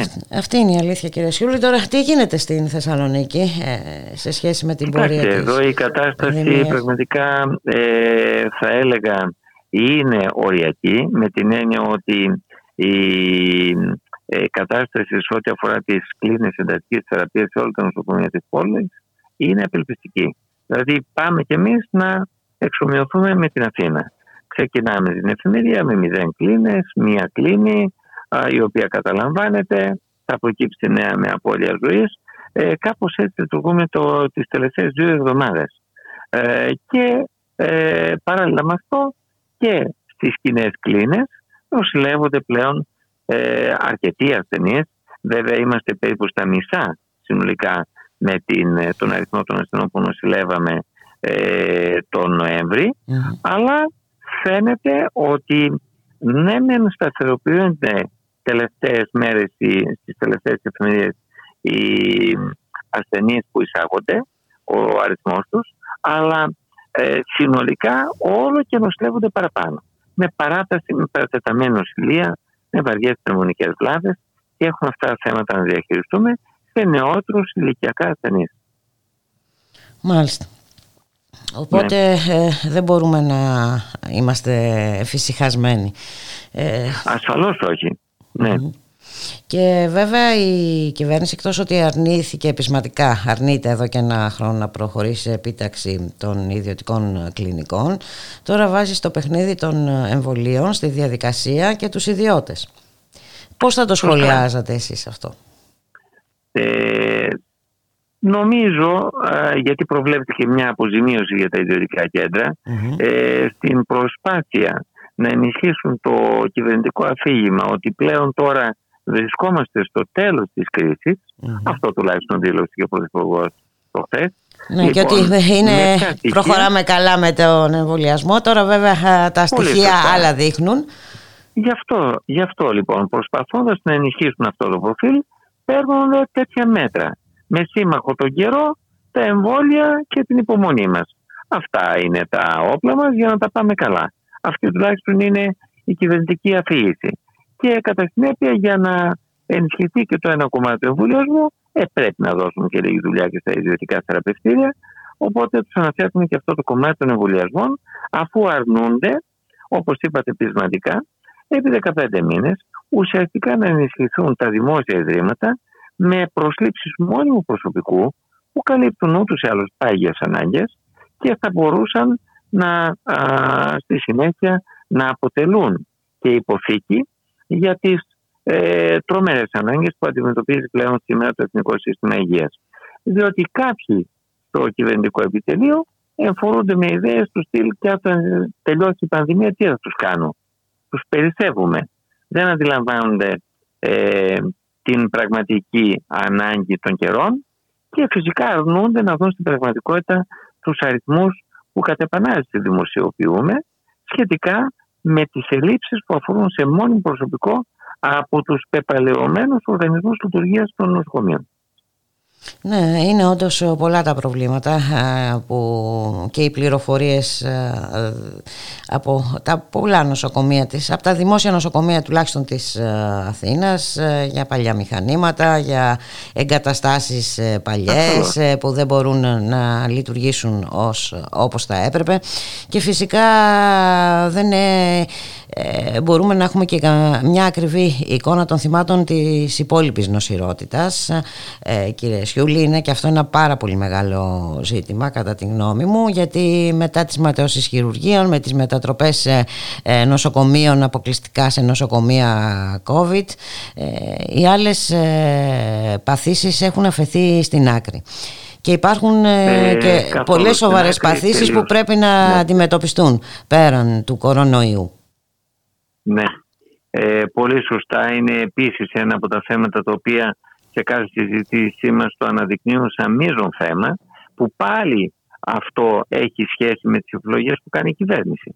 Δεν μπορεί νοσοκομεία ε, τριτοβάθμιας περίθαλψης να μετατρέπονται σε εμβολιαστικά κέντρα για να μην λειτουργούν τα τακτικά εξωτερικά ιατρία ή να λειτουργούν υποτυπωδώς αποκλείοντας εκατοντάδες ή χιλιάδες ασθενών οι οποίοι πάσχουν χρονίως και παρακολουθούνται στα μεγάλα νοσοκομεία. Ε, αυτό οφείλεται στην άρνησή τους να ενισχυθεί η πρωτοβάθμια φροντίδα η οποία πλέον έχει απογυμνωθεί, ε, στην οργάνωση άλλων χώρων με, με πλήρη εξοπλισμό και που θα μπορούσαν να λειτουργήσουν σε εμβολιαστικά κέντρα και τουλάχιστον για την πόλη μας έχουμε προδείξει κατ' επανάληψη τέτοιους χώρους. Ε, τα παλιά νοσοκομεία που εγκαταλείφθηκαν, το Παναγία, το Λιμωδόν, το 424, που θέλανε στην ουσία μια δουλειά εβδομάδος για να μετατραπούν σε σύγχρονα κέντρα που θα μπορούσαν να καλύπτουν τέτοιες ανάγκες χωρίς να προσβάλλεται, να παρεμποδίζεται και να υποβαθμίζει τη λειτουργία των μεγάλων νοσοκομείων.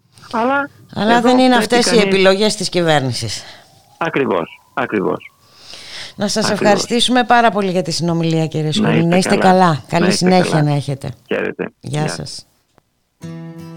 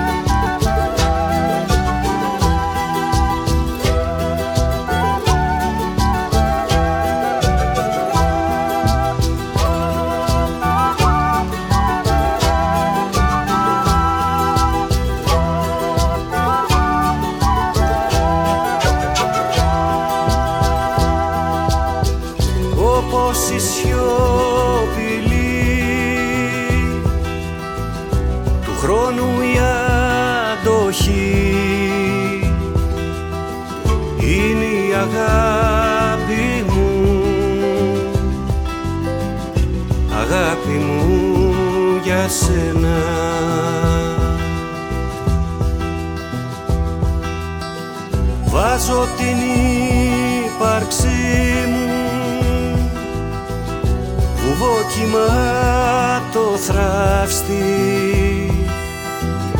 Να μην σε φτάσει φουρτούνα και η τρέλα. Με ένα φακό τις νύχτες πολεμάω και γράφω στίχους που δεν δείχνω σε κανένα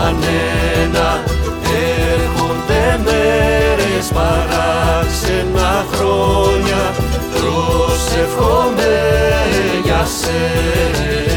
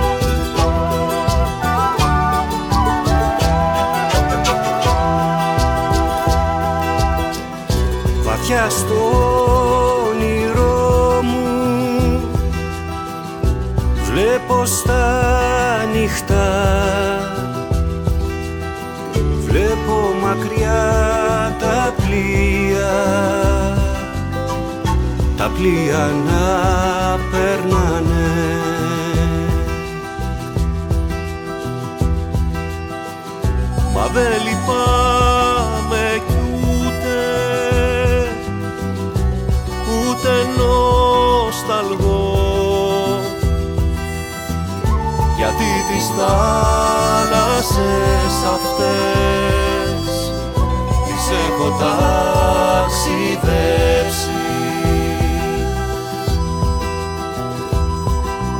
Τότε που πάλευα μονάχος χωρίς να αναστενάξω μια στιγμή χωρίς να λογαριάσω τίποτα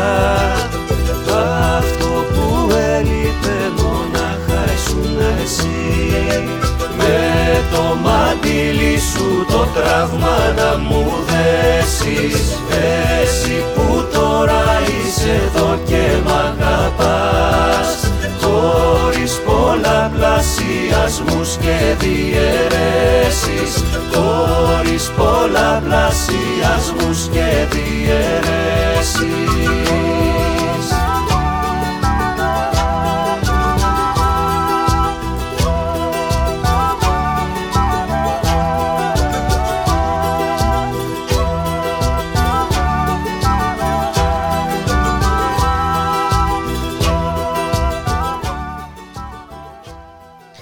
και 51 πρώτα λεπτά, radiomera.gr. Θα παραμείνουμε στην τροπολογία για το ακαταδίωκτο, για τα μέλη των επιτροπών που συμμετέχουν στη λήψη αποφάσεων για την, πενδη... για την πανδημία.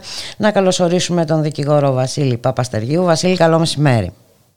Καλησπέρα. Καλό μεσημέρι. Ε, λοιπόν, ένα θέμα είναι που μας βάζει σε σκέψεις ότι αυτή η τροπολογία η συγκεκριμένη, εκτός του ότι κατατέθηκε ευνηδιαστικά, έρχεται λίγες μέρες ε, μετά τη διαρροή πρακτικών των ε, συνεδριάσεων.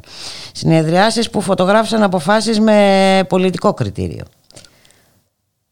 Ναι, έτσι είναι. Προφανώς νομίζω ότι σίγουρα υπάρχει σύνδεση ανάμεσα στα δύο. Δεν μπορούμε να κάνουμε υποθέσεις για, το, για ποιο λόγο ακριβώς κατατέθεται τώρα, αλλά μπορούμε να σκεφτούμε ότι ενδεχομένως να υπήρξε και σχετική απέτηση μελών της Επιτροπής. Το θέμα είναι το αποτέλεσμα. Αυτό μπορούμε να, ε, ναι, να το, κρίνουμε. το έτσι. αποτέλεσμα και το αποτέλεσμα υπάρχει κάτι ε, τελείως προβληματικό ε, ότι τα μέλη των ε, επιτροπών πε- πλέον του δικαστικού ακαταδίωκτου δεν εξετάζονται. Ε, γεγονός που σημαίνει πως ε, δεν θα μπορούν να κληθούν προς κατάθεση ε, είτε από επιτροπές της Βουλής είτε από δικαστικές αρχές κτλ. Ναι, κοιτάξτε τώρα. Η λέξη εξετάζονται έχει, μπορεί να έχει τις εξής, ε, την εξής σημασία. Που δεν διευκρινίζεται βεβαίως. Δεν διευκρινίζεται ούτε από το κείμενο της τροπολογίας ούτε από την αιτιολογική έκθεσή τη. Γιατί μπήκα λιγάκι στην ιστοσελίδα της Βουλής για να δω τι, ποια είναι η έννοια της λέξη εξετάζονται. Θα μπορούσε να πει κανείς ότι η λέξη εξετάζονται αναφέρεται στην κλίση τους ως υπόπτων κατά τη διάρκεια προκαταρκτική εξέτασης. Εκεί πράγματι κανείς δεν έχει την ιδιότητα του κατηγορουμένου, έχει την ιδιότητα του υπόπτου. Επομένως, ο όρος είναι εξετάζομαι. Θα μπορούσε λοιπόν να σκεφτεί κανείς ότι αφορά είναι μια διεύρυνση του καταδίκτυου και στι περιπτώσει προκαταρκτική εξέτασης. Και όχι μονάχα της ποινικής δίωξης. Όμως αυτό δεν διευκρινίζεται. Επομένως, εφόσον δεν διευκρινίζεται, κατά τη γνώμη μου, είναι απολύτως εύλογο να σκεφτεί κανείς ότι υπάρχει και ένα είδος εξ, ε, θέσπισης εξαίρεσης και την εξέταση ως μαρτύρων. Ε, δηλαδή δεν αφορά μόνο αυτή την, την περίπτωση ΕΔΕ σε βάρος τους υποκαταρκτικούς. Που κληθούν, ναι, τέλος πάντων μετά από... Σε κάθε περίπτωση όμως, να πω κάτι, ε, πέρα από, την, ε, από το ζήτημα της εξέτασης ω μαρτύρων, που είναι πράγματι μια ιδιαίτερα σπάνια περίπτωση και προβληματική, διότι μπορεί να διερευνηθούν, για παράδειγμα, ευθύνες αρμόδιων υπουργών. Παράδειγμα, έτσι. Ε, και εκεί πέρα να κληθούν να καταθέσουν, όχι σε σχέση με πράξεις οι οποίες αποδίδονται στους ίδιους, αλλά σε σχέση με πράξεις που αποδίδονται σε τρίτα πρόσωπα.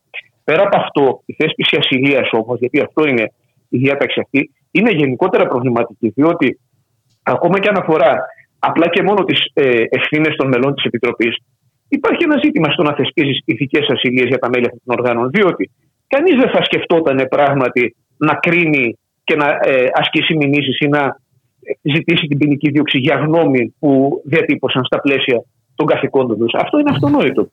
Ε, και οι εισαγγελικές αρχές πράγματι, όταν εξετάζουν μηνύσεις και εγκλήσει που αφορούν διατύπωση νόμων σε μέλη επιτροπών που έχουν δημόσια εξουσία, πάντα πρέπει να κάνουν ένα φιλτράρισμα. Διότι δυστυχώς αυτό το πράγμα δεν συμβαίνει. Και έχουμε πολύ συχνά άσκηση ποινικής δίωξης σε βάρος ε, μελών συλλογικών οργάνων για γνώμες οι οποίες έχουν ε, εκφράσει. Αυτό είναι προβληματικό. Αλλά δεν μπορείς να πεις ότι αυτό το πράγμα δεν είναι κατανοητό. Δεν μπορείς να, ε, να θεσπίσεις ειδικά προνόμια σε ένα δημοκρατικό καθεστώς σε σε μέλη συλλογικών οργάνων. Και μάλιστα διευκρινίζοντας ότι αυτό αφορά και όλα τα δικήματα στην πραγματικότητα πλήν εξέδεση και συμπατική διευθύνση. Διότι μπορεί να έχει ζητήματα δόλου ή βαριά αμέλεια κατά την άσκηση των καθηκόντων. Αυτό πώς θα το παρακάμψεις, πώς είναι δυνατόν θεσπίζεται μια ασυλία και για αυτού του τύπου τη περιπτώσεις; Επομένως, θεωρώ ότι αυτή καθ' αυτή η ασυλία είναι προβληματική, παρόλο που εγώ είμαι σε θέση να καταλάβω και το δύσκολο έργο το οποίο έχουν τα μέλη της Επιτροπής και το γεγονός ότι πραγματικά κινούνται σε ένα έδαφος πολύ δύσκολο, διότι τα δεδομένα αλλάζουν συνεχώς. Δεν μπορεί όμως να συσπηρείται κατά δύο γιατί αυτό αφενός μεν παραβιάζει τη συνταγματική απέτηση για ισότητα και για έλεγχο των, ε, των, των πράξεων των πολιτών από όλες τις πλευρές. Αφετέρου, κλονίζει πια και την εμπιστοσύνη των πολιτών απέναντι στην Επιτροπή. Διότι αυτό το οποίο καταλαβαίνει ο πολίτης από την θεσινή τροπολογία και τη συζήτηση που έπεται, είναι ότι εδώ πέρα κάτι πάει να κρυφτεί, κάτι πάει να καλυφθεί Γι' αυτό το λόγο θεσπίζεται αυτή η διαταξη Είναι πολλαπλά προβληματική λοιπόν η διάταξη αυτή. Αυτή είναι η γνώμη μου.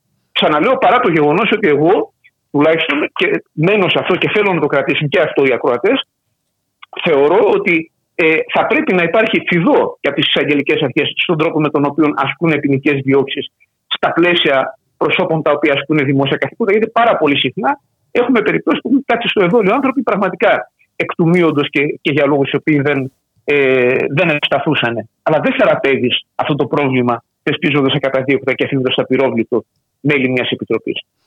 Και δεν αφορά βέβαια μόνο του, την Επιστημονική Επιτροπή. Ε, ναι, αφορά ναι, ναι. και τα μέλη που ε, είχε διορίσει η κυβέρνηση. Ε, μιλάμε για κυβερνητικά στελέχη. Ναι, ναι, ναι, δεν αφορά μόνο τους επιδημιολόγους ναι, ναι, ναι. Και, και την ίδια ώρα, κύριε Παπαστεργίου, ισχύουν οι διώξεις που έχουν ασκηθεί εναντίον γιατρών, γιατί απλώς ε, εξέφρασαν ε, την ε, γνώμη τους για την κατάσταση ε, στα δημόσια νοσοκομεία. δηλαδή, εδώ έχουμε δύο μέτρα και δύο σταθμά. Εννοείται, μα γι' αυτό λέω ότι σε σχέση με τη δημοκρατική αρχή, γενικώς η θέσπιση ασυλία είναι προβληματική. Εξ αρχής είναι προβληματική. Γι' αυτό ε, εμένω σε αυτό. Ότι σε μια δημοκρατική κοινωνία οι εισαγγελικές αρχές τα κρίνουν. Θα κρίνουν λοιπόν, πρέπει να φιλτράρουν βεβαίως τις υποθέσεις, δεν μπορούν να οδηγούν τα πάντα σε ένα κρατήριο, αν είναι προδήλωσα βάσιμη μία μήνυση, μία έγκληση, μία κατηγορία, αλλά δεν μπορούν να θεσπίζεται εκ των προτέρων να καταδίωκτο. Αυτή είναι η θέση μου και είναι και πάγια θέση. Δεν αφορά μόνο αυτή την περίπτωση δηλαδή.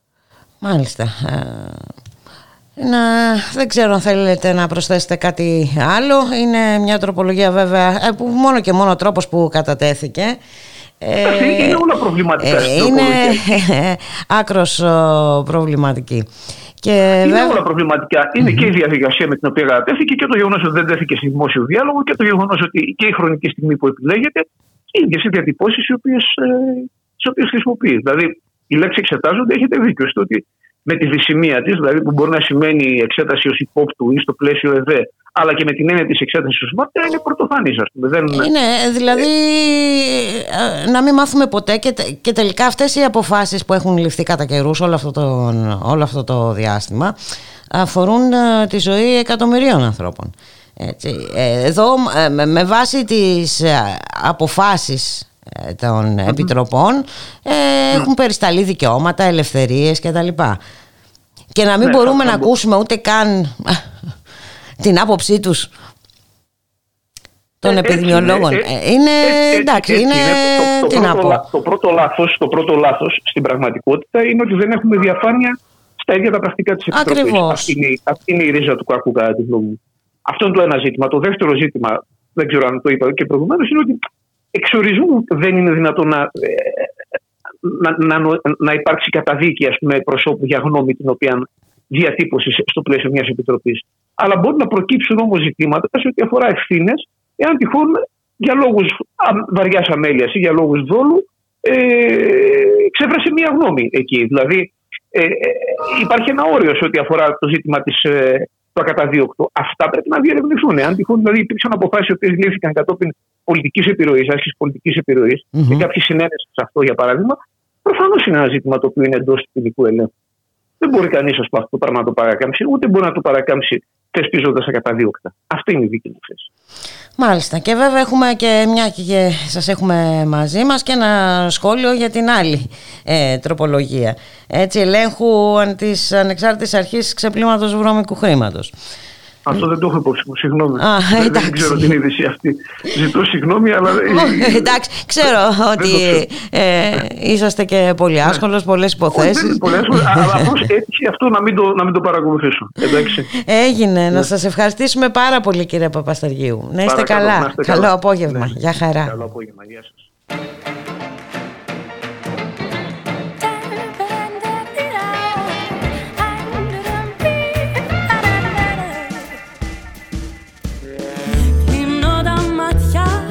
Στη σκέψη. Προσπαθώ να σε φέρω κοντά. Με το σώμα τα χείλη ζεστά. Μες στον όνειρο μου ζωγραφίζω. Νύχτες από ρετρό εποχές. Με εσένα πολύ να με θες. Θα με δίπλα σου όταν με δες. Όταν βρίσκεσαι μόνη. Κι η καρδιά σου ματώνει. Σ' αγαπάω τίποτα άλλο μη λες. Κι αν αυτό που θέλες Μια φορά έχει φύγει Μην ξεχνάς έχει γίνει Για καλό για να σμίξουμε εμείς. Πετάω σαν τα μεγάλα πουλιά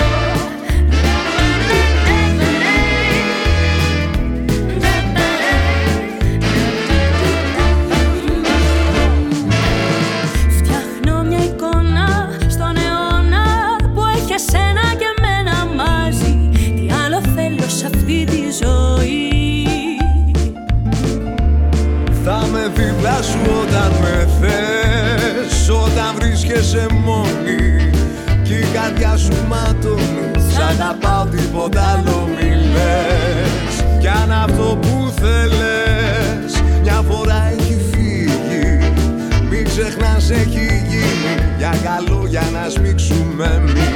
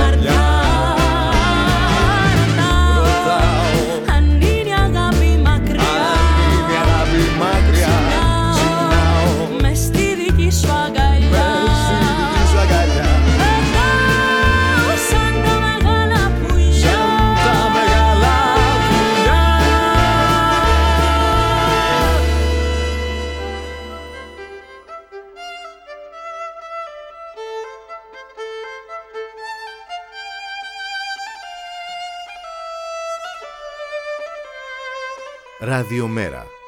Η ανυπακοή στο ραδιόφωνο.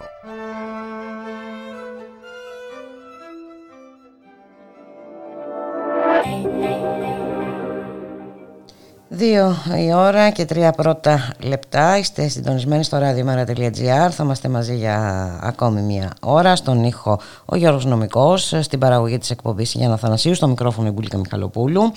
Και ε, σήμερα η κυβέρνηση ανακοίνωσε νέα απευθείας συμφωνία για αμφιλεγόμενα self-test, στα οποία άλλωστε ποντάρει ε, μαζί με την πρόγνωση του καλού καιρού, προκειμένου να α, δικαιολογήσει το μαζικό άνοιγμα μετά το Πάσχα.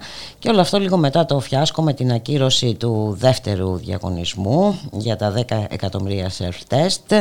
Να καλωσορίσουμε σε αυτό το σημείο την συνάδελφο Ελίζα Τριανταφύλου. Είναι δημοσιογράφος στο Inside Story. Καλό μεσημέρι. Καλό μεσημέρι Ελίζα. Καλησπέρα. Καλησπέρα. Ε, έχουμε τώρα απευθείας αναθέσεις, ε, ενώ ακυρώθηκε ο διαγωνισμός. Γιατί; Τι γίνεται Ο για- προηγούμενος τελικά δια- με τα self-test και την προμήθειά τους; Ε, είναι μετεμποδίων, διότι ο πρώτος διαγωνισμός που προκηρύχθηκε από τη Γενική Γραμματεία Πολιτικής Προστασίας είχε προβλήματα ως προς την παράδοση 3 εκατομμυρίων self-test σε σύνολο 10, διότι μία εκ των μειοδοτών δεν κατάφερε να παραδώσει τη ζητούμενη ποσότητα, οπότε κηρύχθηκε έκτοτε και έχασε την εγγυητική καλής εκτέλεση.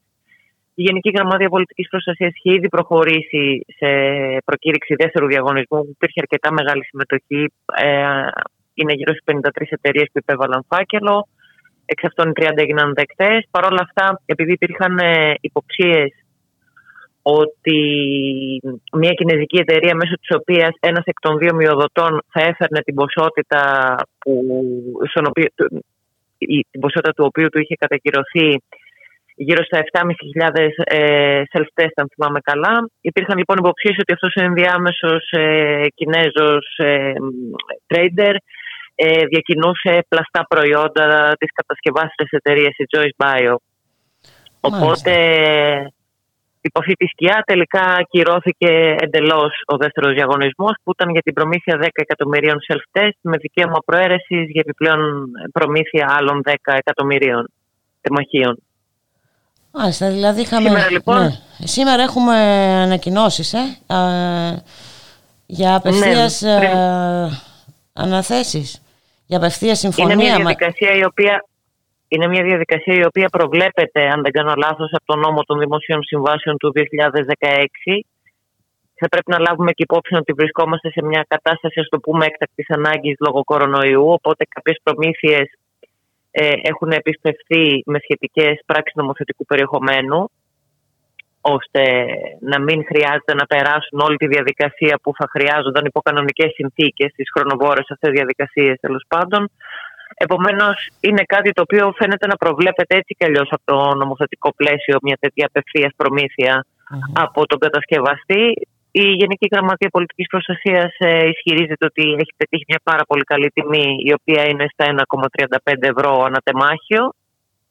Και πράγματι, αν αυτή τη τιμή τη συγκρίνουμε με τις τιμές που είχαν δοθεί σε προηγούμενους διαγωνισμούς, όπου η χαμηλότερη ήταν 2,07 ευρώ, ε, φαίνεται να είναι μια συμφέρουσα τιμή. Το πόσο συμφέρουσα ε, έχει να κάνει και με το τι τιμή παίρναν όντως οι Έλληνες προμηθευτές. Που σύμφωνα με πληροφορίες μας ήταν κοντά σε αυτή τη τιμή που πήρε και το ελληνικό δημόσιο, συν 0,20 cents για την μεταφορά. Οπότε είναι ναι, μεν μια καλύτερη τιμή, αλλά δεν γνωρίζω να σας πω σε τι ποσοστό είναι καλύτερη τιμή. Σε κάθε περίπτωση Σε κάθε το να περίπτωση φεύγουν οι όμως ε, μεσάζοντες. ε, ναι, είναι, ε, υπάρχει ένα καθεστώς αδιαφάνειας γύρω από όλη αυτή τη διαδικασία. Ε, μένει να δούμε τη σύμβαση, αν και πού θα αναρτηθεί αυτή η σύμβαση που γράφει η Γενική Γραμματεία Πολιτικής Προστασίας ότι υπογράφηκε χθες. Να δούμε τι ακριβώς προβλέπει, αν αυτό το 1,35 ευρώ είναι η τελική τιμή ή σε αυτό υπάρχουν κάποιες, δηλαδή αν είναι η τιμή εργοστασίου ή αν είναι η τιμή με την οποία θα έρθουν αυτά τα 18 εκατομμύρια τεμάχια στη χώρα για να μπορέσουμε κι εμείς να έχουμε καλύτερη εικόνα ας πούμε. Μάλιστα. Την ε, εταιρεία ε, δεν τη γνωρίζουμε ή τη γνωρίζουμε. Ε, Η εταιρεία αυτή με μια σύντομη αναζήτηση έχει διαθέσει προϊόντα της. Δεν γνωρίζουμε ποια διαδικασία αν ήταν μέσω κάποιας δημόσιας προμήθειας ή η ίδια έχει πάει σε αυτές τις αγορές. Πάντως προϊόντα της βρίσκονται και στην Τσεχία και στην Γερμανία και στην ε, Ολλανδία και αν δεν κάνω λάθος και στην Αυστρία. Δηλαδή οι πολίτες μπορούν να αγοράσουν προϊόντα της. Ε, μ, φαίνεται να μ, είναι, ε, ακόμα είναι λίγο ασαφές αν ακριβώς πληρεί τις τεχνικές προδιαγραφές ως προς Μμμ. την ευαισθησία και την... ε, Και την και διάφορες αποτελεσματικότητα. άλλες τέλος πάντων. Ναι, ε, μ, κάποιες κλινικές μελέτες την δείχνουν πάνω από τα ποσοστά που ζητούνται, κάποιες άλλες κάτω.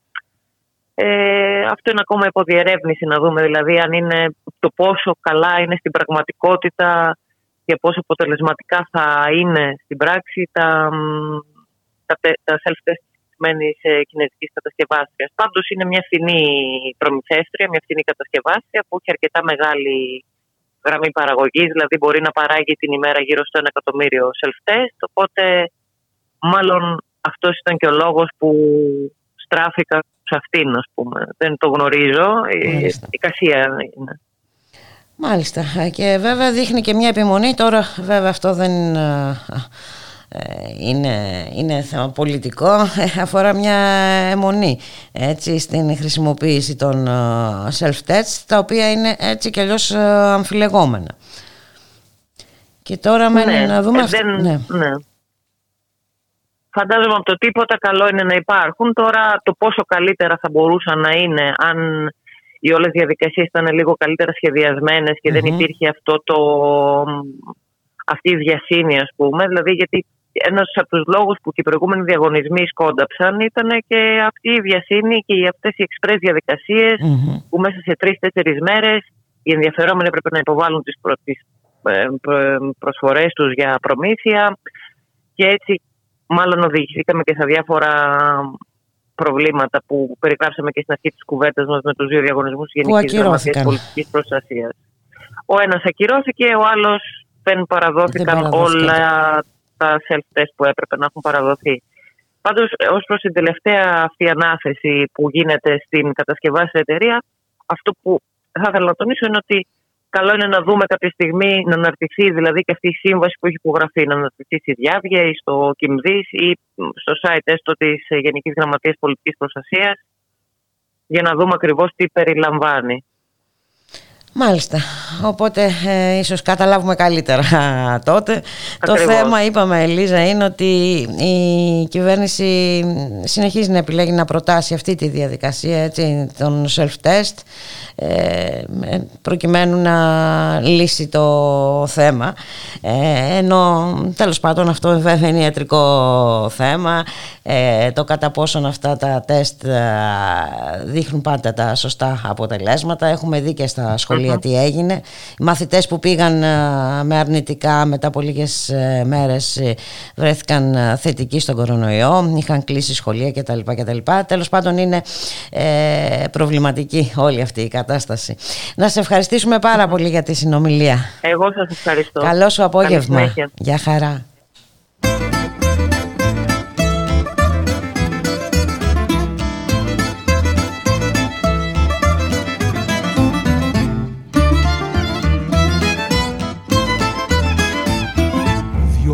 Δεν συνεμορφώθην προς τας υποδείξεις Διότι δεν συνεμορφώθην προς τας υποδείξεις.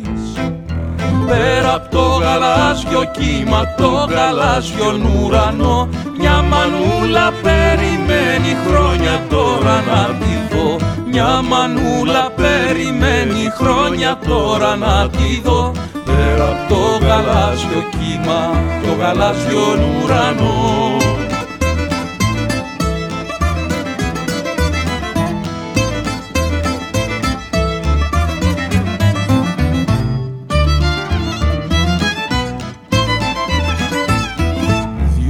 δεν συνεμορφώθην προς τας υποδείξεις Διότι δεν συνεμορφώθην προς τας υποδείξεις. Χρόνος μπαίνει, χρόνος βγαίνει μες στο σύρμα περπατώ. Θα περάσουν μαύρες μέρες δίχως να σε ξαναειδώ Θα περάσουν μαύρες μέρες δίχως να σε ξαναειδώ Χρόνος μπαίνει, χρόνος βγαίνει μες στο σύρμα περπατώ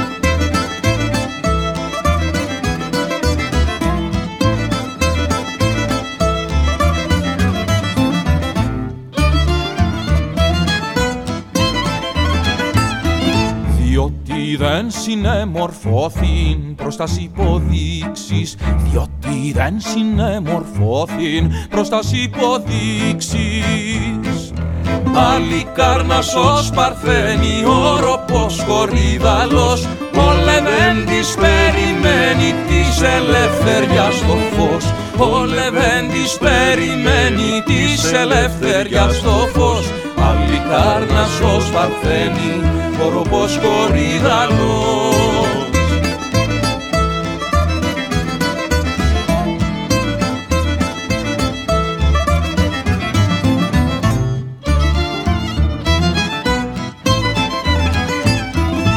Διότι δεν συνεμορφώθην μπροστά σ' υποδείξεις διότι δεν συνεμορφώθην μπροστά σ' υποδείξεις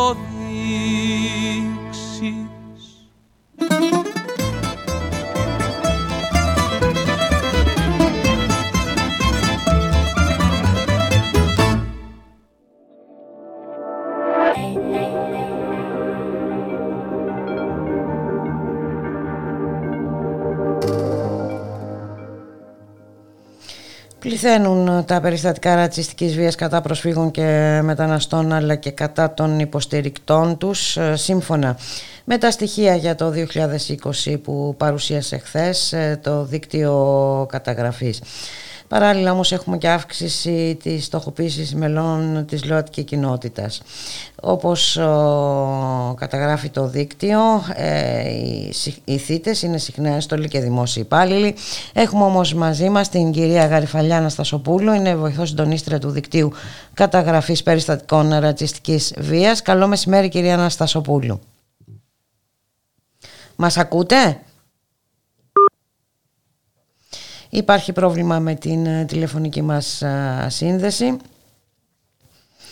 Το θέμα είναι ότι ε, οι πλέον ευάλωτοι άνθρωποι, οι πρόσφυγες και οι μετανάστες ε, εργαλοποιούνται και αντιμετωπίζονται ως απειλή όχι μόνο για την εθνική κυριαρχία αλλά πλέον και για την δημόσια υγεία λόγω πανδημίας. Έχουμε όμως κοντά μας την κυρία Αναστασοπούλου.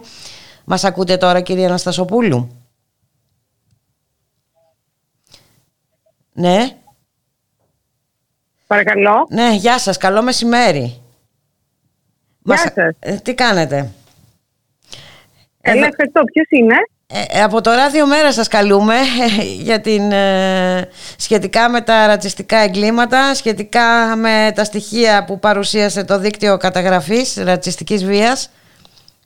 Α, μάλιστα. Θέλετε να μιλήσετε με την κυρία Αναστασοπουλού; Α, ναι, δεν είσαστε εσείς. Όχι, όχι, δεν είμαι η ίδια. Ε. Ε, θα καλέσετε στο 210 Ναι. Ε, 72 30. 2.22. Ε, εντάξει. Όχι, 216. 2.16. Απλώς, ναι, ενδέχεται Έγινε- τώρα ε, Ναι, ναι. να είναι... Μ' ακούτε; Ναι, ναι, Ενδέχεται σας να ακούω. είναι σε μια, ε, σε μια διαδικτυακή συνάντηση. Ε, αν τυχόν δεν απαντήσει, αν θέλετε ξανακαλέσετε στο 22 και μου αφήνετε τα στοιχεία της να την ενημερώσω. Εντάξει, επειδή είμαστε στον αέρα, σας ευχαριστώ πάρα πολύ. Ε, θα επιχειρήσω να την καλέσω στο τηλέφωνο που μας ε, δώσατε. Διαφορετικά θα τα πούμε σε κάποια άλλη περίπτωση. Σας ευχαριστούμε πολύ, να είστε καλά. Για χαρά.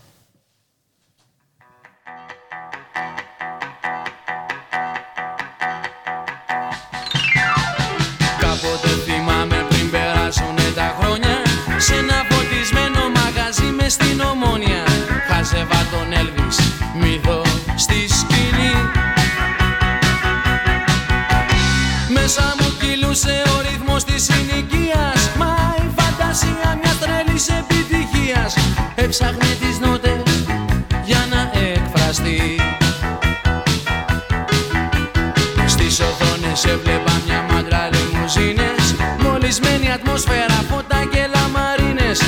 cresta à orelha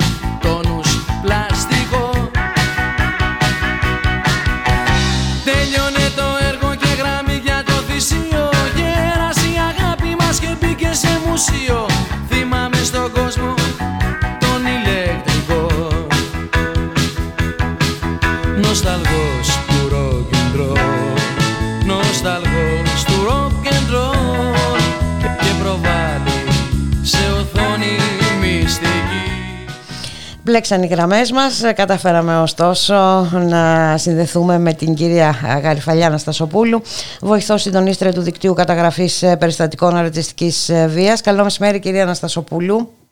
Καλό μεσημέρι και σε εσάς. Σύμφωνα με τα στοιχεία για το 2020 που παρουσίασε το δίκτυο καταγραφής χθες, ε, πληθαίνουν τα περιστατικά ρατσιστικής βίας κατά προσφύγων και μεταναστών, αλλά και των υποστηρικτών τους, όπως σημειώνεται. Ακριβώς κυρία Μιχαλοπούλου, το δίκτυο καταγραφής περιστατικών ρατσιστικής ε, βίας κλείνει σχεδόν 11 χρόνια λειτουργίας. Έχουμε δηλαδή τη δυνατότητα να παρατηρούμε το φαινόμενο της ρατσιστικής βίας μέσα από τις καταγραφές μας, οι οποίες βασίζονται σε συνεντεύξεις με τα θύματα, ε, αρκετό καιρό τώρα. Για το 2020 αυτό που παρατηρήσαμε και σε σύγκριση με το 2019 είναι η αύξηση των περιστατικών κατά προσφύγων μεταναστών και του των άσυλων και η αύξηση των περιστατικών κατά υποστηρικτών ανθρωπίνων δικαιωμάτων λόγω της υποστήριξής τους στην εν λόγω ομάδα. Ε, φαινόμενο το οποίο προφανώς έχει πολύ ανησυχητικές προεκτάσεις. Ε, βέβαια. Ε, και βέβαια ε, δεν αφορά μόνο τις επιθέσεις, αφορά και τη μεταχείριση όλων αυτών των ανθρώπων έτσι, τους χώρους που ζουν στερούνται στοιχειωδών δικαιωμάτων και ελευθεριών. Που να πάμε, να πάμε στην Λέσβο, στο Καράτεπέ οι συνθήκες που ζουν είναι απερίγραπτες και τιμωρητικές για όλους αυτούς τους ανθρώπους. Ε, όπως το λέτε, ε, το ζήτημα ε, της ρατσιστικής βίας πάντα αποτελεί μία από τις εκφάνσεις του ρατσισμού. Σαφέστατα μία από τις πιο επαχθείς εκφάνσεις του ρατσισμού, αλλά πάλι μία από αυτές. Ε, αν και καταγράφουμε μόνο τα περιστατικά ρατσιστικής βίας, με δεδομένο ότι τα μέλη μας βρίσκονται στο πεδίο και υποστηρίζουν τις στοχοποιούμενες ομάδες και κοινότητες, έχουμε τη δυνατότητα τουλάχιστον σε ποιοτικό επίπεδο να αναδείξουμε και ε, ευρύτερα άλλες εκφάνσεις του ρατσισμού. Το 2020 λοιπόν είναι από τις χρονιές που μπορούμε να δούμε την, α, την, την αλλαγή του, των εκφάνσεων του ρατσισμού, την αναμόρφωσή τους μέσα σε ένα νέο πλαίσιο που προφανώς καθοριστικό ρόλο έπαιξε και η πανδημία σε αυτό ε, και μπορούμε να δούμε και σε κάποιες περιπτώσεις την εντατικοποίηση του θεσμικού ρατσισμού και την αύξηση των διακρίσεων σε ό,τι αφορά την πρόσβαση στις χρειαζόμενες υπηρεσίες. Ε, μάλιστα η πανδημία, ενώ θεωρούσαμε ότι θα έπαιζε ένα ρόλο που έπαιξε το ρόλο του φυσικά σε ό,τι αφορά την ε, ε, περαιτέρω επίδραση στην υποαναφορικότητα, δηλαδή στο φαινόμενο αυτό που διαπιστώνουμε ότι ενώ υπάρχουν περιστατικά ρατσιστικής βίας δεν καταγράφονται ή δεν καταγγέλλονται, το γεγονός ότι το 2020 καταγράψαμε 107 περιστατικά, λίγα περισσότερα από το 2019 και, και σε αριθμούς που κυμαίνονται στα, α, στο σύνολο των περιστατικών που καταγράφει το δίκτυο από το 2016 τουλάχιστον, συνειδητοποιούμε ότι ίσως αυτή τη φορά καταγράψαμε περισσότερο από κάθε άλλη φορά την κορυφή του παγόβου. Μάλιστα. Και επίσης είναι, αν δεν κάνω λάθος, χαρακτηριστικό ότι η πλειονότητα των επιθέσεων συμβαίνει σε περιοχές που υπάρχουν δομές υποδοχής. Ακριβώς. Αυτό είναι ένα ακόμη από τα ποιοτικά χαρακτηριστικά που παρατηρούμε εντό του 20. Δεν είναι πρωτόγνωρο ως στοιχείο, το βλέπουμε να υπάρχει και τα προηγούμενα έτη. Η εντατικοποίηση όμως του φαινομένου διαπιστώνεται το 20. Και χαρακτηριστική περίπτωση, χαρακτηριστικό παράδειγμα είναι η ανάλυση των ε, περιστατικών ε, τουλάχιστον στα νησιά του Αιγαίου τα τελευταία Βλέπουμε λοιπόν ότι τουλάχιστον από το 2015 και μετά, όπου τέλος πάντων αυξήθηκαν οι προσφυγικές ροές προς τη χώρα μας, ε, από το 2015 έως και το 2019, αναέτος τα περιστατικά στα νησιά του Αιγαίου που δέχονται τις κύριες ροές δεν ξεπερνούσαν το 20 με 21%. Το 20 είναι η πρώτη χρονιά που τα περιστατικά αγγίζουν το 43%. Μάλιστα. Ε, χαρακτηριστικό και αυτό. Ε, ε. Και βέβαια έχουμε και αύξηση στοχοποίησης μελών της ΛΟΑΤΚΙ κοινότητας. Ε, δεν έχουμε αύξηση ακριβώς, δηλαδή πέρυσι τα περιστατικά ήταν 44, φέτος είναι 30. Ωστόσο το feedback που είχαμε από τις οργανώσεις μας ε, που υποστηρίζουν ΛΟΑΤΚΙ άτομα είναι ότι η πανδημία ε, προφανώς επέδρασε και στις καταγραφές. Και βλέπουμε την πανδημία να επιδράσει καταγραφές με δύο τρόπους. Ο ένας είναι ότι λόγω των περιορισμών οι, ο- οι υπηρεσίες των οργανώσεων και μελών του δικτύου είχαν περιορισμένη πρόσβαση λόγω των Μμμ. μέτρων που λήφθηκαν ε, λόγω της πανδημίας. Ο δεύτερος λόγος είναι κατά πόσο εκτίθεται το άτομο στο δημόσιο χώρο. Μάλιστα. Η κυρία, μια από τις κυρίαρχες τάσει σε ό,τι αφορά τη στοχοποίηση των βλάπτων ατόμων είναι η ευρύτερη στοχοποίησή τους σε πάρα πολλά επίπεδα του δημόσιου χώρου. Αυτό βλέπουμε να περιορίζεται το 20 προφανώς γιατί περιορίζεται και η, η εν γέννη ύπαρξή μας στο Μμμ. δημόσιο χώρο. Ωστόσο, αυτό που βλέπουμε σε ό,τι αφορά τα ποιοτικά χαρακτηριστικά των περιστατικών είναι η σύνδεση της ενδοοικογενειακής βίας με ρατσιστικό κίνδυνο στην περίπτωση των γάτων ατόμων να συνδυάζεται με την πανδημία και ουσιαστικά με την καραντίνα, δηλαδή με την υποχρέωση του ατόμου να υπάρχει μέσα στον ιδιωτικό του χώρο, μέσα στο σπίτι του και ε, εξαιτίας αυτής της ύπαρξης, της εντατικοποίησης αυτής της ύπαρξης. Της αναγκαστικής συμβίωσης, μάλιστα. Ακριβώς, ακριβώς, να εκφράζεται και η βία. Ένα άλλο επίσης ποιοτικό χαρακτηριστικό ενδιαφέρον που βρίσκουμε είναι ο συνδυασμός του cyberbullying με τον σχολικό εκφοβισμό. Η ύπαρξη δηλαδή πια της τηλεκπαίδευση δείχνει να συνδυάζει αυτές τις δύο τάσει στην περίπτωση βλάπτια ατόμων, δηλαδή καταγράψαν περιστατικά που συμφοιτητές ουσιαστικά α, των θυμάτων μέσω της πλατφόρμας τηλεκπαίδευσης επιτέθηκαν λεκτικά στο θύμα ε, λόγω του σεξουαλικού του προσανατολισμού και ήταν αδύνατο να εντοπιστούν επειδή ακριβώς οι κάμερες ήταν κλειστές και υπήρχε ψευδόνυμο στο, στη, στη- στο, στην οθόνη που έλεγε τα στοιχεία του μαθητή. Μάλιστα. Να λοιπόν που η πανδημία έγινε αφορμή ε, έτσι, για νέα ποιοτικά χαρακτηριστικά, αν μπορούμε να τα Ακριβώς. χαρακτηρίσουμε έτσι, της ε, ρατσιστικής ε, βίας. Να σας ευχαριστήσουμε πάρα πολύ. Ξέρω ότι έχετε μια ανηλυμένη υποχρέωση σε λίγο. Να σας ευχαριστήσουμε πάρα πολύ για την ε, συζήτηση, κυρία Αναστασοπούλου. Εγώ Να είστε ευχαριστώ καλά. πολύ κυρία Μιχαλοπούλου, να είστε καλά και καλή συνέχεια. Καλή συνέχεια και σε εσάς. Γεια σας.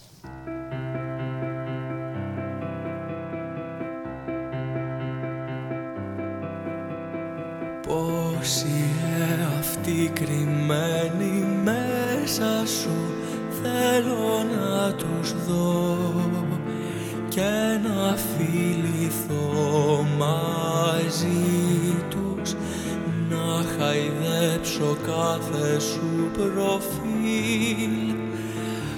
Εσύ μετά Εσύ και πριν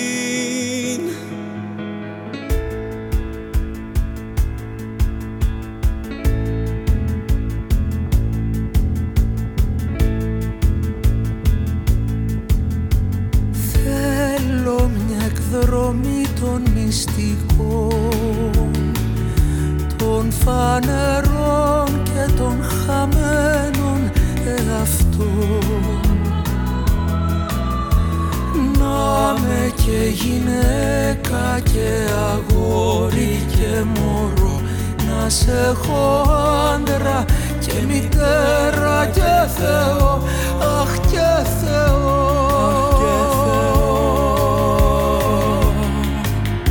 Σήκω να χορέψουμε μ' ό,τι μπορείς. Ότι δεν ξέχασες κι άλλος κανείς. Χιλιάδες πρόσωπα εμείς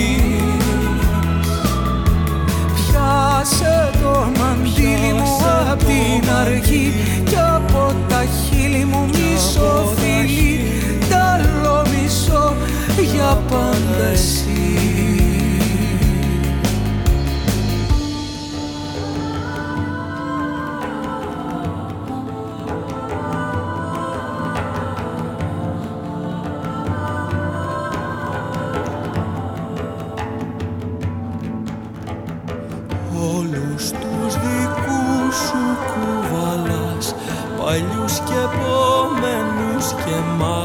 μας Στα βήματα που προχωράς.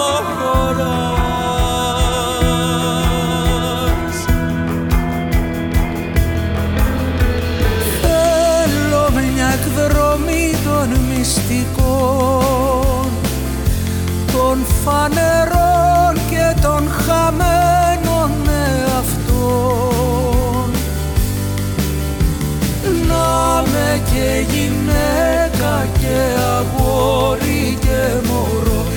αγόρι και μωρό να σε έχω άντρα και μητέρα και Θεό. Πες με στο χώρο μ' ό,τι μπορείς μ' ό,τι δεν ξέχασες κι άλλος κανείς χιλιάδες πρόσωπα εμείς. Πιάσε το μαντίλι μου απ' την αρχή κι από τα χείλη μου μισό φίλι τ' άλλο μισό για πάντα εσύ. Για πάντα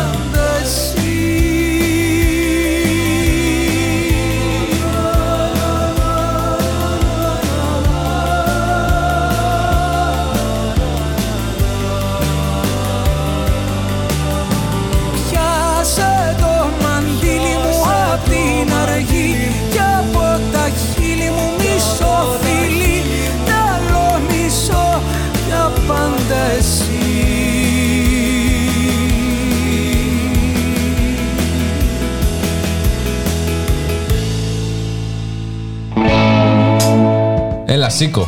Να πάμε πού; Έχουμε εκπομπή. Τι εκπομπή, μωρέ, αφού έχει απαγόρευση. Ακριβώς γι' αυτό. Εμείς τα λέμε μετά την απαγόρευση. Μετά την απαγόρευση. Κάθε Τρίτη και Παρασκευή, 10 με 12 το βράδυ, με το Θοδωρή Βαρβαρέσο και το Χρήστο Θανόπουλο. Γιατί οι νέοι Έχουμε φωνή.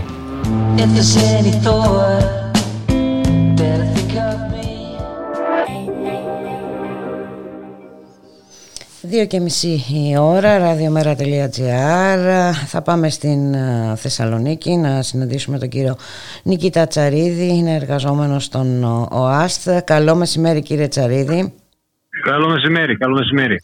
Και βέβαια έχουμε ακούσει πολλά όλο αυτόν τον καιρό ο, της ε, πανδημίας ε, για έλλειψη μέτρων προστασίας των ε, εργαζομένων. Ε, Έχουμε θύματα στους ε, χώρους ε, δουλειάς.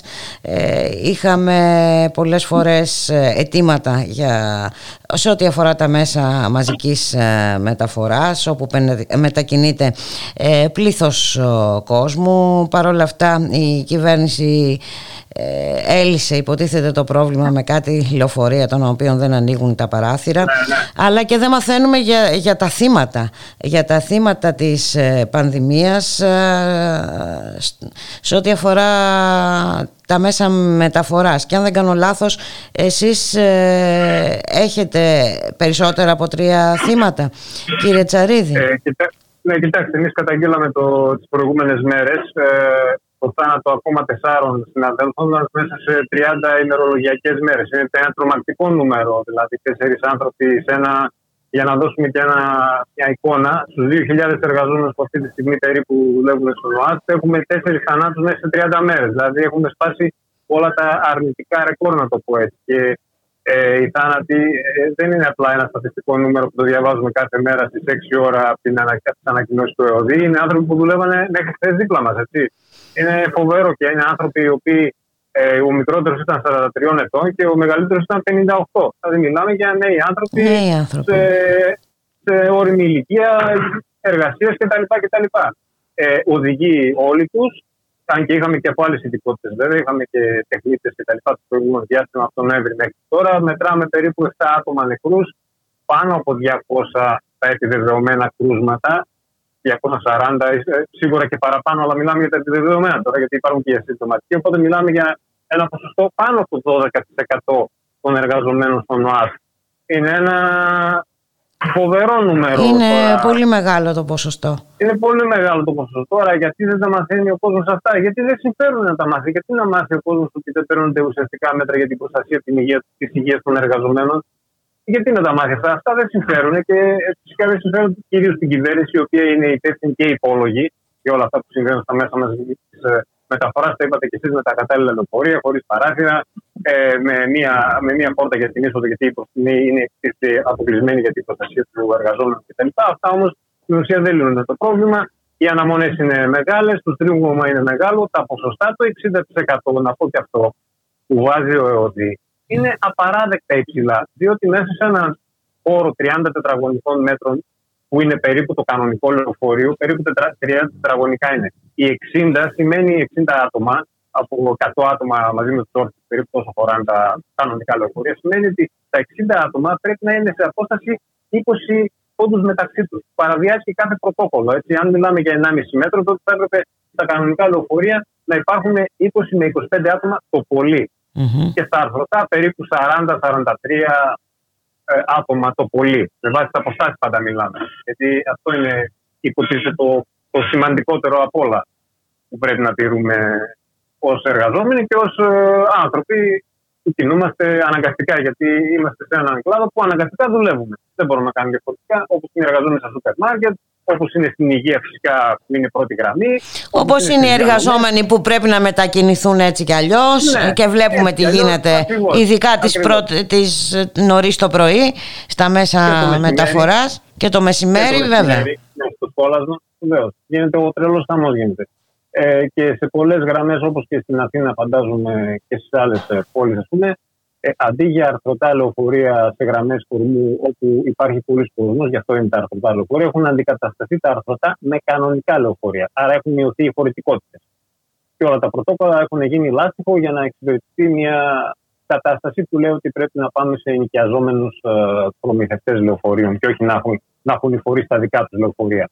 Αυτό σημαίνει ε, ε, να μειώσουμε τη συντήρηση, να την εξαφανίσουμε για να πέσουν τα κοστολόγια και για να επιδοτούνται οι ιδιωτικές εταιρείες και να ε, με κρατικό χρήμα στην ουσία είναι κρατικοδίαιτη ιδιότητα η ΤΑΚΤΕΛ και όλοι οι υπόλοιποι που έχουν μπει μέσα στο κύκλωμα τα τελευταία δύο τουλάχιστον χρόνια.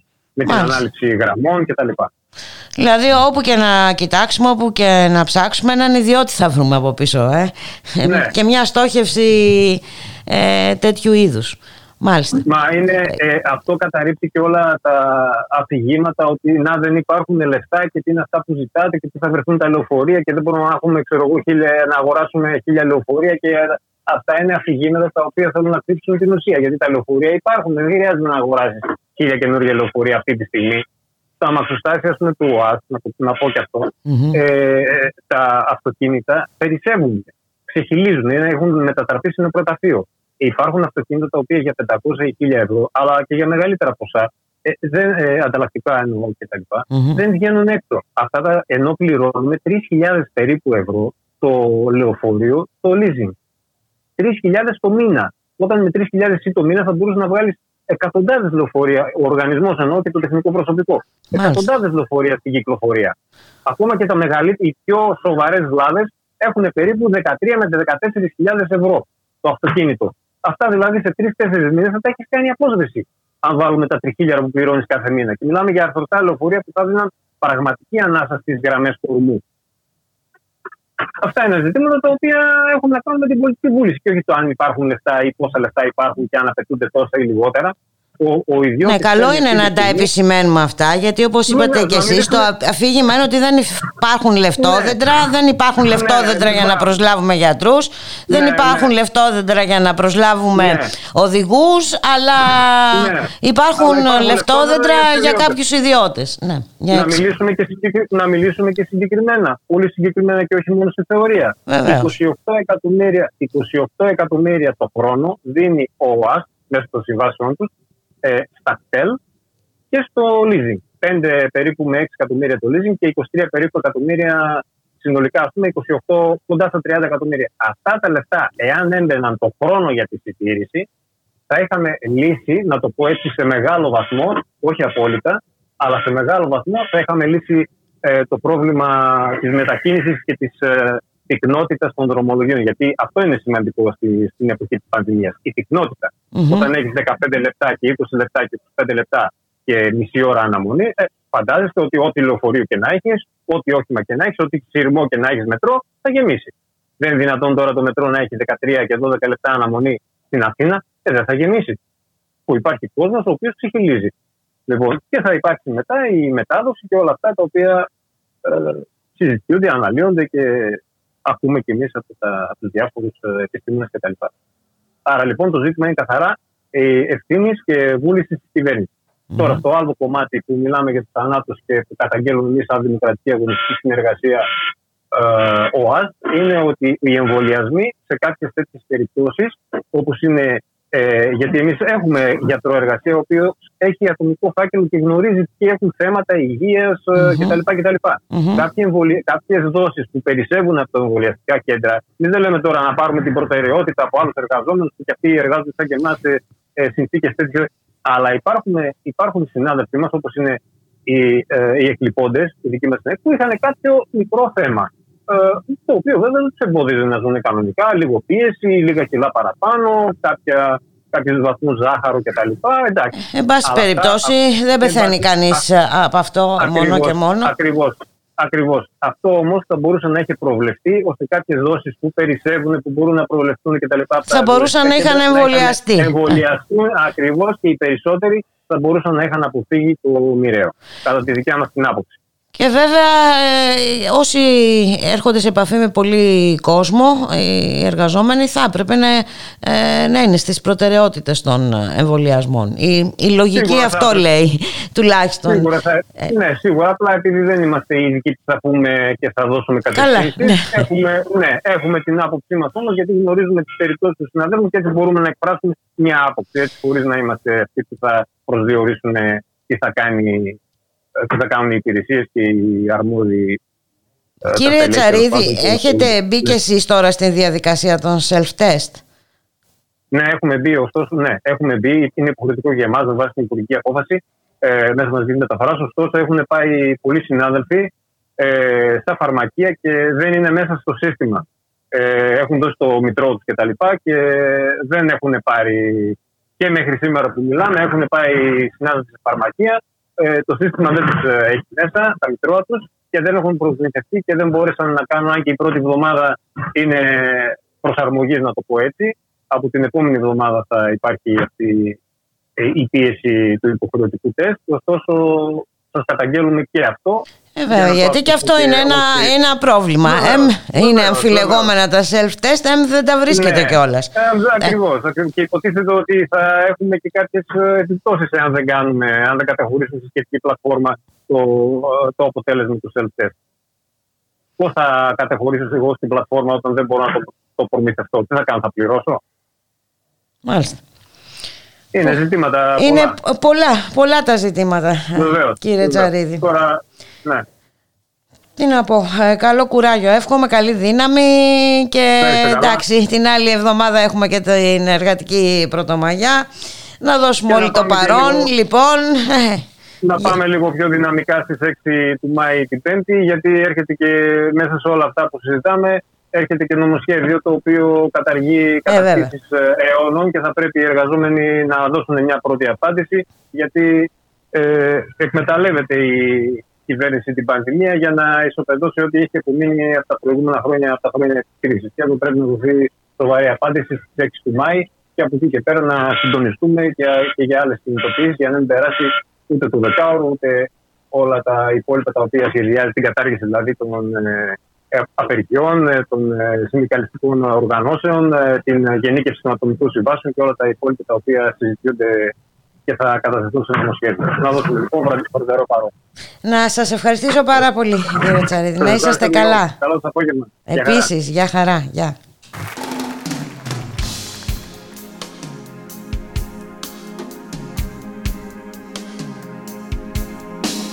Ξέρω εγώ κάτι που μπορούσε και σαν να σε σώσει. Κάτι που πάντα βρίσκεται σε γόνια εναλλαγή Κάτι που σκίζει τις στολές γραμμές των οριζόντων. Και ταξιδεύει αδιάκοπα την ατέλειωτη γη Κάτι που θα κάνε γοργά να φύγει το κοράκι. Που του γραφείου σου πάντοτε σκεπάζει τα χαρτιά. Να φύγει κράζοντας βράχνα χτυπώντας τα φτερά του. Προς κάποια κατοικητική λάδα του νοτιά Μακριά, πολύ μακριά να ταξιδεύουμε. Κι ο ήλιος πάντα μόνος να μας βρίσκει. Εσύ τσιγάρο κάμεν να καπνίζεις ναι. Κι εγώ σε μια γωνιά να πίνω ουίσκι. Οι πολιτείες ξένες να μας δέχονταν. Οι πολιτείες οι πιο απομακρυσμένες. Κι εγώ σ' αυτές απλά να σε εσύ στενά Σαν σε παλιές γλυκές μου αγαπημένες. Κάτι που θα κάνε τα υγρά παράδοξα σου μάτια. Που αυρές μαθητριούλες θα αγαπούν και σιωπηροί ποιητές χαρούμενα και προσδοκία γεμάτα να γελάσουνε με κάποιο τρόπο που όπως λέγε δεν γέλασαν ποτέ. Γνωρίζω κάτι που μπορούσε βέβαια να μας σώσει. Εγώ που δεν σε γνώρισα ποτέ για σκέψου εγώ. Ένα καράβι να σε πάρει και σαν να μας πάρει. Ένα καράβι που πολύ μακριά θα το οδηγώ Μακριά πολύ μακριά να ταξιδεύουμε Κι ο ήλιος πάντα μόνος να μας βρίσκει. Εσύ τσιγάρο κάμεν να καπνίζεις ναι Κι εγώ σε μια γωνιά να πίνω ουίσκι πολιτείες ξένες να μας δέχονταν Οι πολιτείες οι πιο απομακρυσμένες. Κι εγώ σ' αυτές απλά να σε εσύ στενά Σαν σε παλιές γλυκές μου αγαπημένες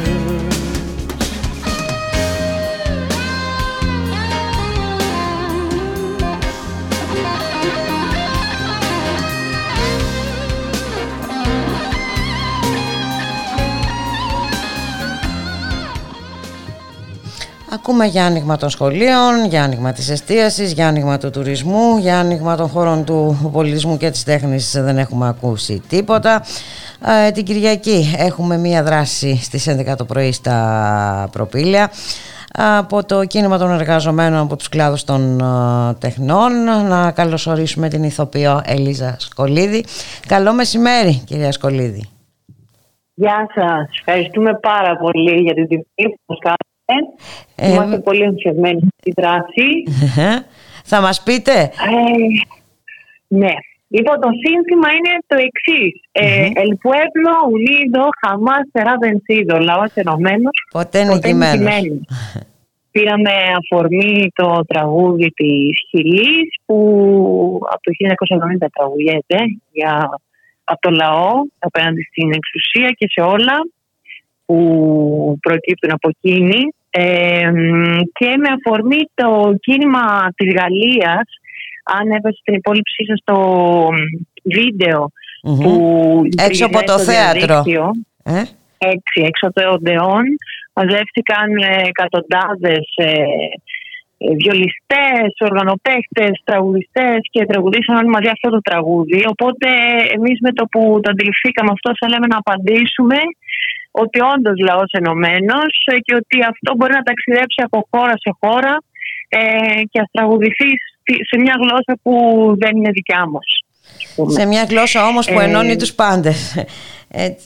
Ακριβώς. Ε, Εννοώ ότι όλοι ας τραγουδήσουμε αυτό ε, γιατί προέκυψαν διάφορα όταν ε, κάναμε αυτή την ε, πρόταση στο group στο facebook των support and workers. Ε, πολλοί είπανε μα γιατί να μην μπούμε ένα Θοδωράκι ε, και γιατί να μην μιλήσουμε για την Ελλάδα με ένα ελληνικό τραγούδι και εμείς θεωρήσαμε ότι αυτό που ζούμε είναι τόσο οικουμενικό πια και τόσο πιο εύκολο να ταξιδέψει αν ε, απαντήσουμε και εμείς με το ίδιο τραγούδι που μείναμε σταθεροί σε αυτή την απόφαση.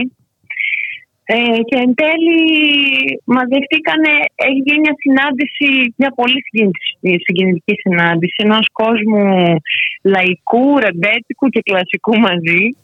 Ε, είναι ένα group ε, στο facebook που έχουν κάνει join που λέμε όλοι οι καλλιτέχνες της Ελλάδας. Ε, αυτό σημαίνει είτε ερασιτέχνες, είτε επαγγελματίες, είτε το οτιδήποτε. Ε, και έτσι μαζέψαμε σιγά σιγά ορχήστρα ε, σχεδόν 400 ατόμων και φωνές Α. άλλων 200. Ε, μπράβο. Ε, ναι. Και είμαστε πάρα πολύ συγκινημένοι. Ελπίζουμε να πετύχει. Ε, ελπίζουμε να ακουστεί. Θα υπάρχει η κινηματογραφική κάλυψη ε, με 10 κάμερες και 30 εκολύπτες και έχει κινητοποιηθεί. Είναι πραγματικά πάρα πολύ σκηνικό. Έχει Συναγερμός κινητοποιηθεί- έχει σημάνει ε. Ε, και το καλό είναι ότι Ακριβώς. υπάρχει τόσο μεγάλη συμμετοχή. Ε, ελπίζουμε να γίνει έτσι όπως το έχουμε αντιληφθεί έτσι διαδικτυακά ας πούμε και μετά από την πρώτη μας πρόβα μια κρυφή πρόβα που κάνουμε στο Φιλοπάπου ε, με αποστάσεις και μάσκες πάντα και ζητήσαμε όλοι να έχουμε κάνει και ένα rapid test πριν γιατί αυτό δεν σημαίνει ότι δεν καταλαβαίνουμε τον κίνδυνο που υπάρχει. Ε, μ, θα σας πω, ε, με, με πετυχαίνεται και σε μια στιγμή που αποφασίζουμε ένα, ένα λόγο που θα γράψουμε σε ένα σύνθημα, ε, σαν σύνθημα πάνω σε ένα πανό και αναρωτιόμαστε τι απ' όλα να πούμε. Δηλαδή πώς μια ολόκληρη δράση πέρα από την δράση την ίδια, το τραγούδι και τον κόσμο, πώς τη συνοψίζεις σε μια φράση. Ε, θα θέλαμε να μιλήσουμε για, την, ε, για τον πολιτισμό έτσι όπως ξεκινήσατε και εσείς την εισήγησή σας ε, που δεν έχει ακόμη ανακοινωθεί τίποτα για αυτόν αλλά για όλα τα άλλα ναι. Ε, ψευτοανοίγουν κάποια φεστιβάλ, ψευτοανοίγουν κάποιες ε, έτσι, καλλιτεχνικές δράσεις. Εντάξει, το ακούμε αυτό. Ε, θα, μπορούσα, θα θέλαμε να μιλήσουμε για τις ΜΕΘ. Ε, θα θέλαμε να μιλήσουμε μ, για την αστυνομική βία που είμαστε κόντρα σε αυτήν και ε, μπορούμε επίσης με τη μουσική να απαντήσουμε σε αυτό έτσι όπως θα γίνει. Ε, και εν τέλει τι απ' όλα να πεις, πόσα αιτήματα να έχει κανείς αυτό τον καιρό. Ε, είναι, είναι, είναι, είναι πάρα πολλά αυτά που έχουμε κληθεί να υπερασπιστούμε.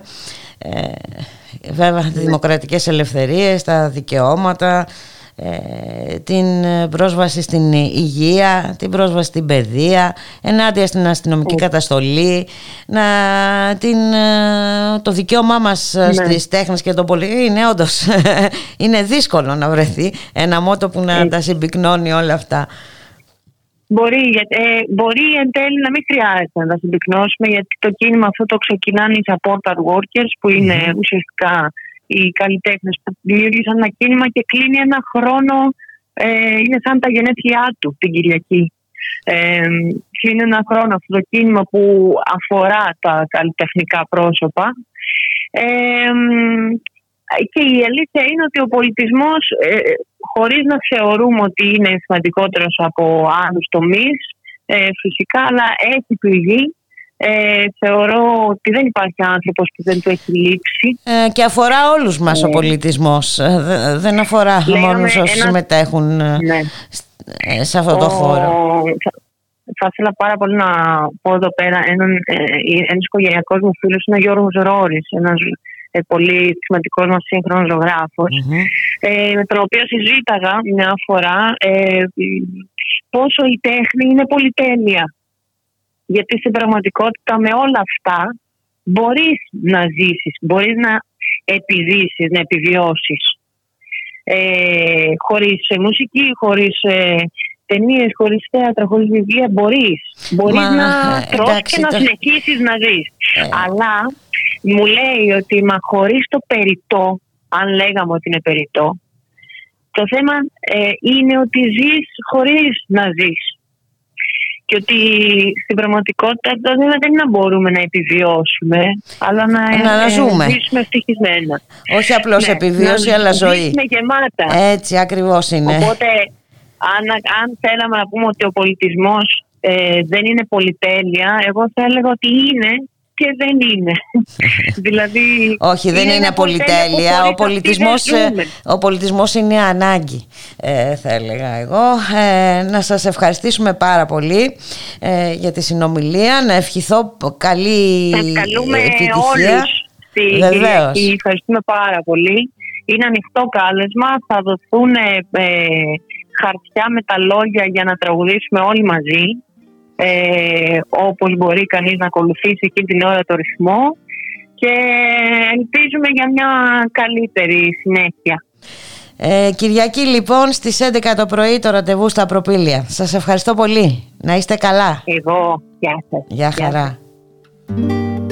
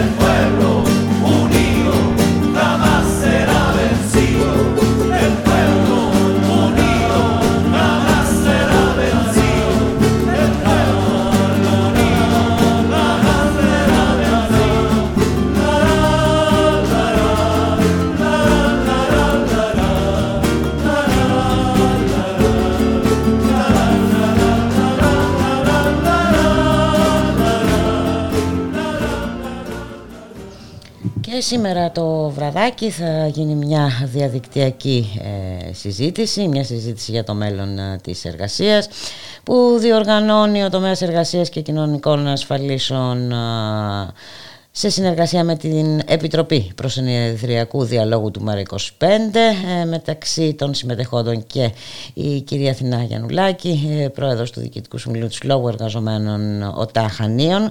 Καλό μεσημέρι κυρία Γιαννουλάκη. Καλό μεσημέρι και σε εσάς. Μια Όπως πολύ τα λέτε, λοιπόν, επί- επίκαιρη συντομίες. συζήτηση. Μια επίκαιρη Ναι. συζήτηση εν ώψη και των σχεδίων ε, Χατζηδάκη ε, για τα εργασιακά. Ε, βέβαια. Βέβαια, πολύ σύντομα θα πω ότι τι, τι να πούμε τώρα, τα έχουμε ξαναπεί και από εδώ και τα παρουσιάζεται συνέχεια στο ραδιομέρα. Επισφαλής, απλήρωτη εργασία, μαύρη εργασία, καταστρατήγηση του, οχταρί, του οχταόρου, έχουμε δουλειά τις Κυριακές, έχουμε απλήρωτες υπερορίες, ενοικιαζόμενους εργαζόμενους, πάρα πολλά θέματα. Έτσι λοιπόν ο προσυνεδριακός ε, διάλογος του Μέρα 25 μαζί με την, ε, τον τομέα εργασίας και τη θεματική οργάνωση βάση συνδικαλισμού προκρίνει ότι είναι πολύ σημαντικά αυτά τα θέματα και βέβαια είναι πολύ ε, ψηλά στην ατζέντα του Μέρα 25 έτσι όλα τα θέματα που αφορούν τον κόσμο της εργασίας. Έτσι λοιπόν απόψε ε, στις 9 η ώρα το βράδυ μέσα από το κανάλι του Μέρα 25 στο YouTube μπορούν να παρακολουθήσουν οι ακροατές μια συζήτηση εκδήλωση που θα συντονίσεις εσύ αγαπητή μας Μπούλικα Μιχαλοπούλου και έχει θέμα εργασιακή ομοιρία ή συλλογικές συμβάσεις. Μια συζήτηση πραγματικά όπως προείπες για το μέλλον της εργασίας. Πολύ σύντομα αν μου επιτρέπεις να πω τους ε, Βεβαίως, συντελεστές συντελεστές, βεβαίως. της συζήτησης βέβαια. Λοιπόν, στο πάνελ θα συμμετέχουν ο Ασημακόπουλος ο Βασίλης που είναι δικηγόρος εργατολόγος, η Κόκορη Ηλίτσα που είναι εκπρόσωπος των συμβασιούχων καθαριστριών του Υπουργείου Οικονομικών, ο Κοντογιώργος ο Μάκης που είναι μέλος του Διοικητικού Συμβουλίου της ΟΜΕΟΤΕ, ο Μιλονάς ο Γιώργος που είναι ο πρόεδρος του Εργατικού Κέντρου της Αθήνας, ο Σκαλιστής ο Διομήδης, συντονιστής του τομέα εργασίας στο ΜΕΡΑ 25, ο Σιδεράς Λάμπρος που είναι εκπρόσωπος πρωτοβουλίας των απλήρωτων εκπαιδευτικών και εγώ σαν πρόεδρος του Λόγου Εργαζόμενων στου ΣΟΤΑ γιατί να μην ξεχνάμε ότι οι ενοικιαζόμενοι εργαζόμενοι και η επισφαλής εργασία σαφώς αφορά τον ιδιωτικό τομέα που εκεί πραγματικά είναι μία κόλαση αλλά σιγά σιγά απλώνεται, Απλώνεται και στο δημόσιο, δημόσια βέβαια. τομέα. Καλούμε λοιπόν όλους το βράδυ να συζητήσουμε 9 Ε, με αυτό. 11, έτσι; 9 με 11. 9 με 11, ναι, στο κανάλι του YouTube, στο YouTube του Μέρα 25. Να σας ευχαριστήσω πολύ κύριε Γιαννουλάκη. Θα τα πούμε το βραδάκι. Θα τα να πούμε είστε το καλά. βράδυ. Γεια χαρά σας. Γεια Γεια χαρά. σας. Γεια.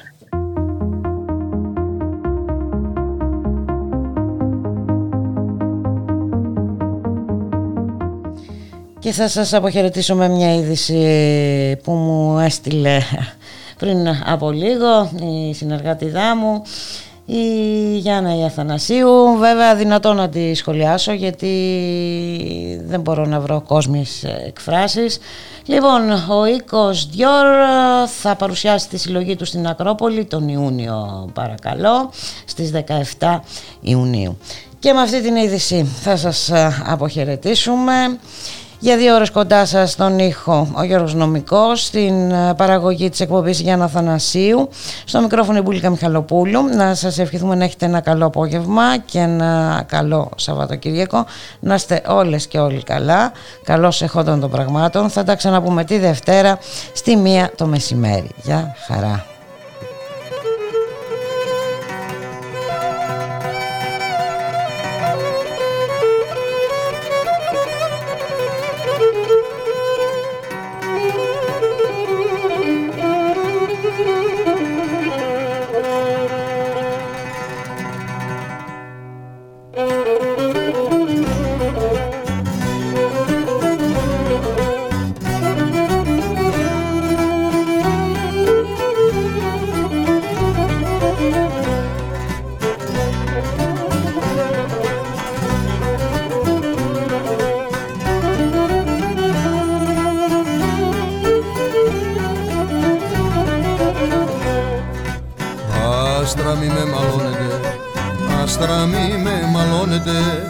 Άστρα μη με μαλώνετε, που τραγουδώ τη νύχτα.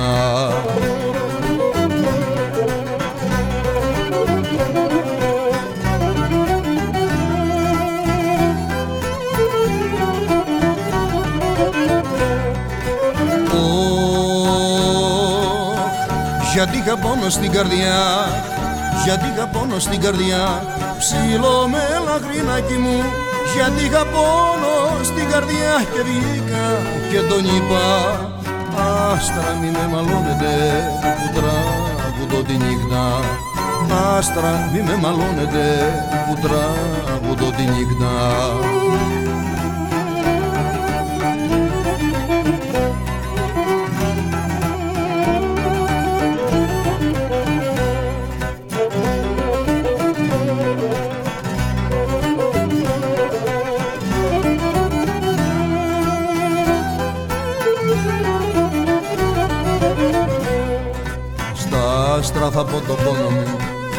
άστρα θα πω το πόνο μου Στα άστρα θα πω το πόνο μου Απού δεν το μαρτυρούνε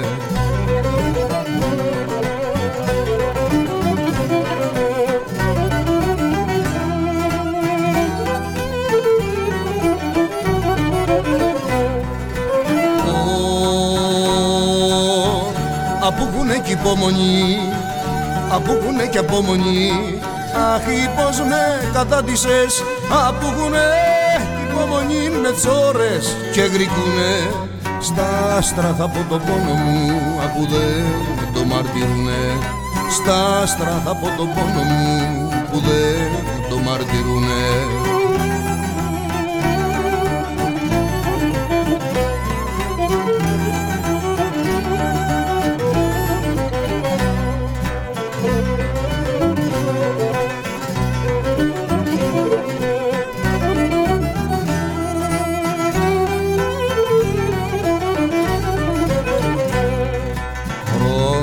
Ρώτηξε τα στρατούρανου Ρώτηξε τα στρατούρανου Ρώτηξε τα στρατούρανου Και εκείνα θα σου πούνε.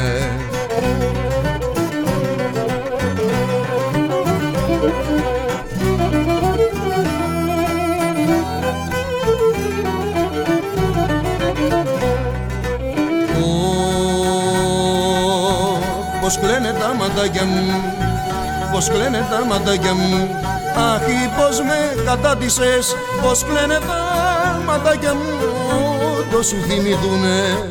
Ρώτηξε τα στρατούρα μου Και εκείνα θα σου πούνε. Ρώτηξε τα στρατούρα μου Και εκείνα θα σου πούνε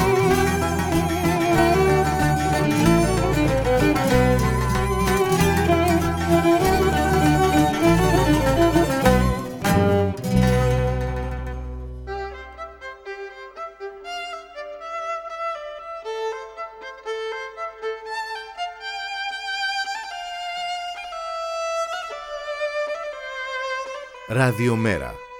Η ανυπακοή στο ραδιόφωνο.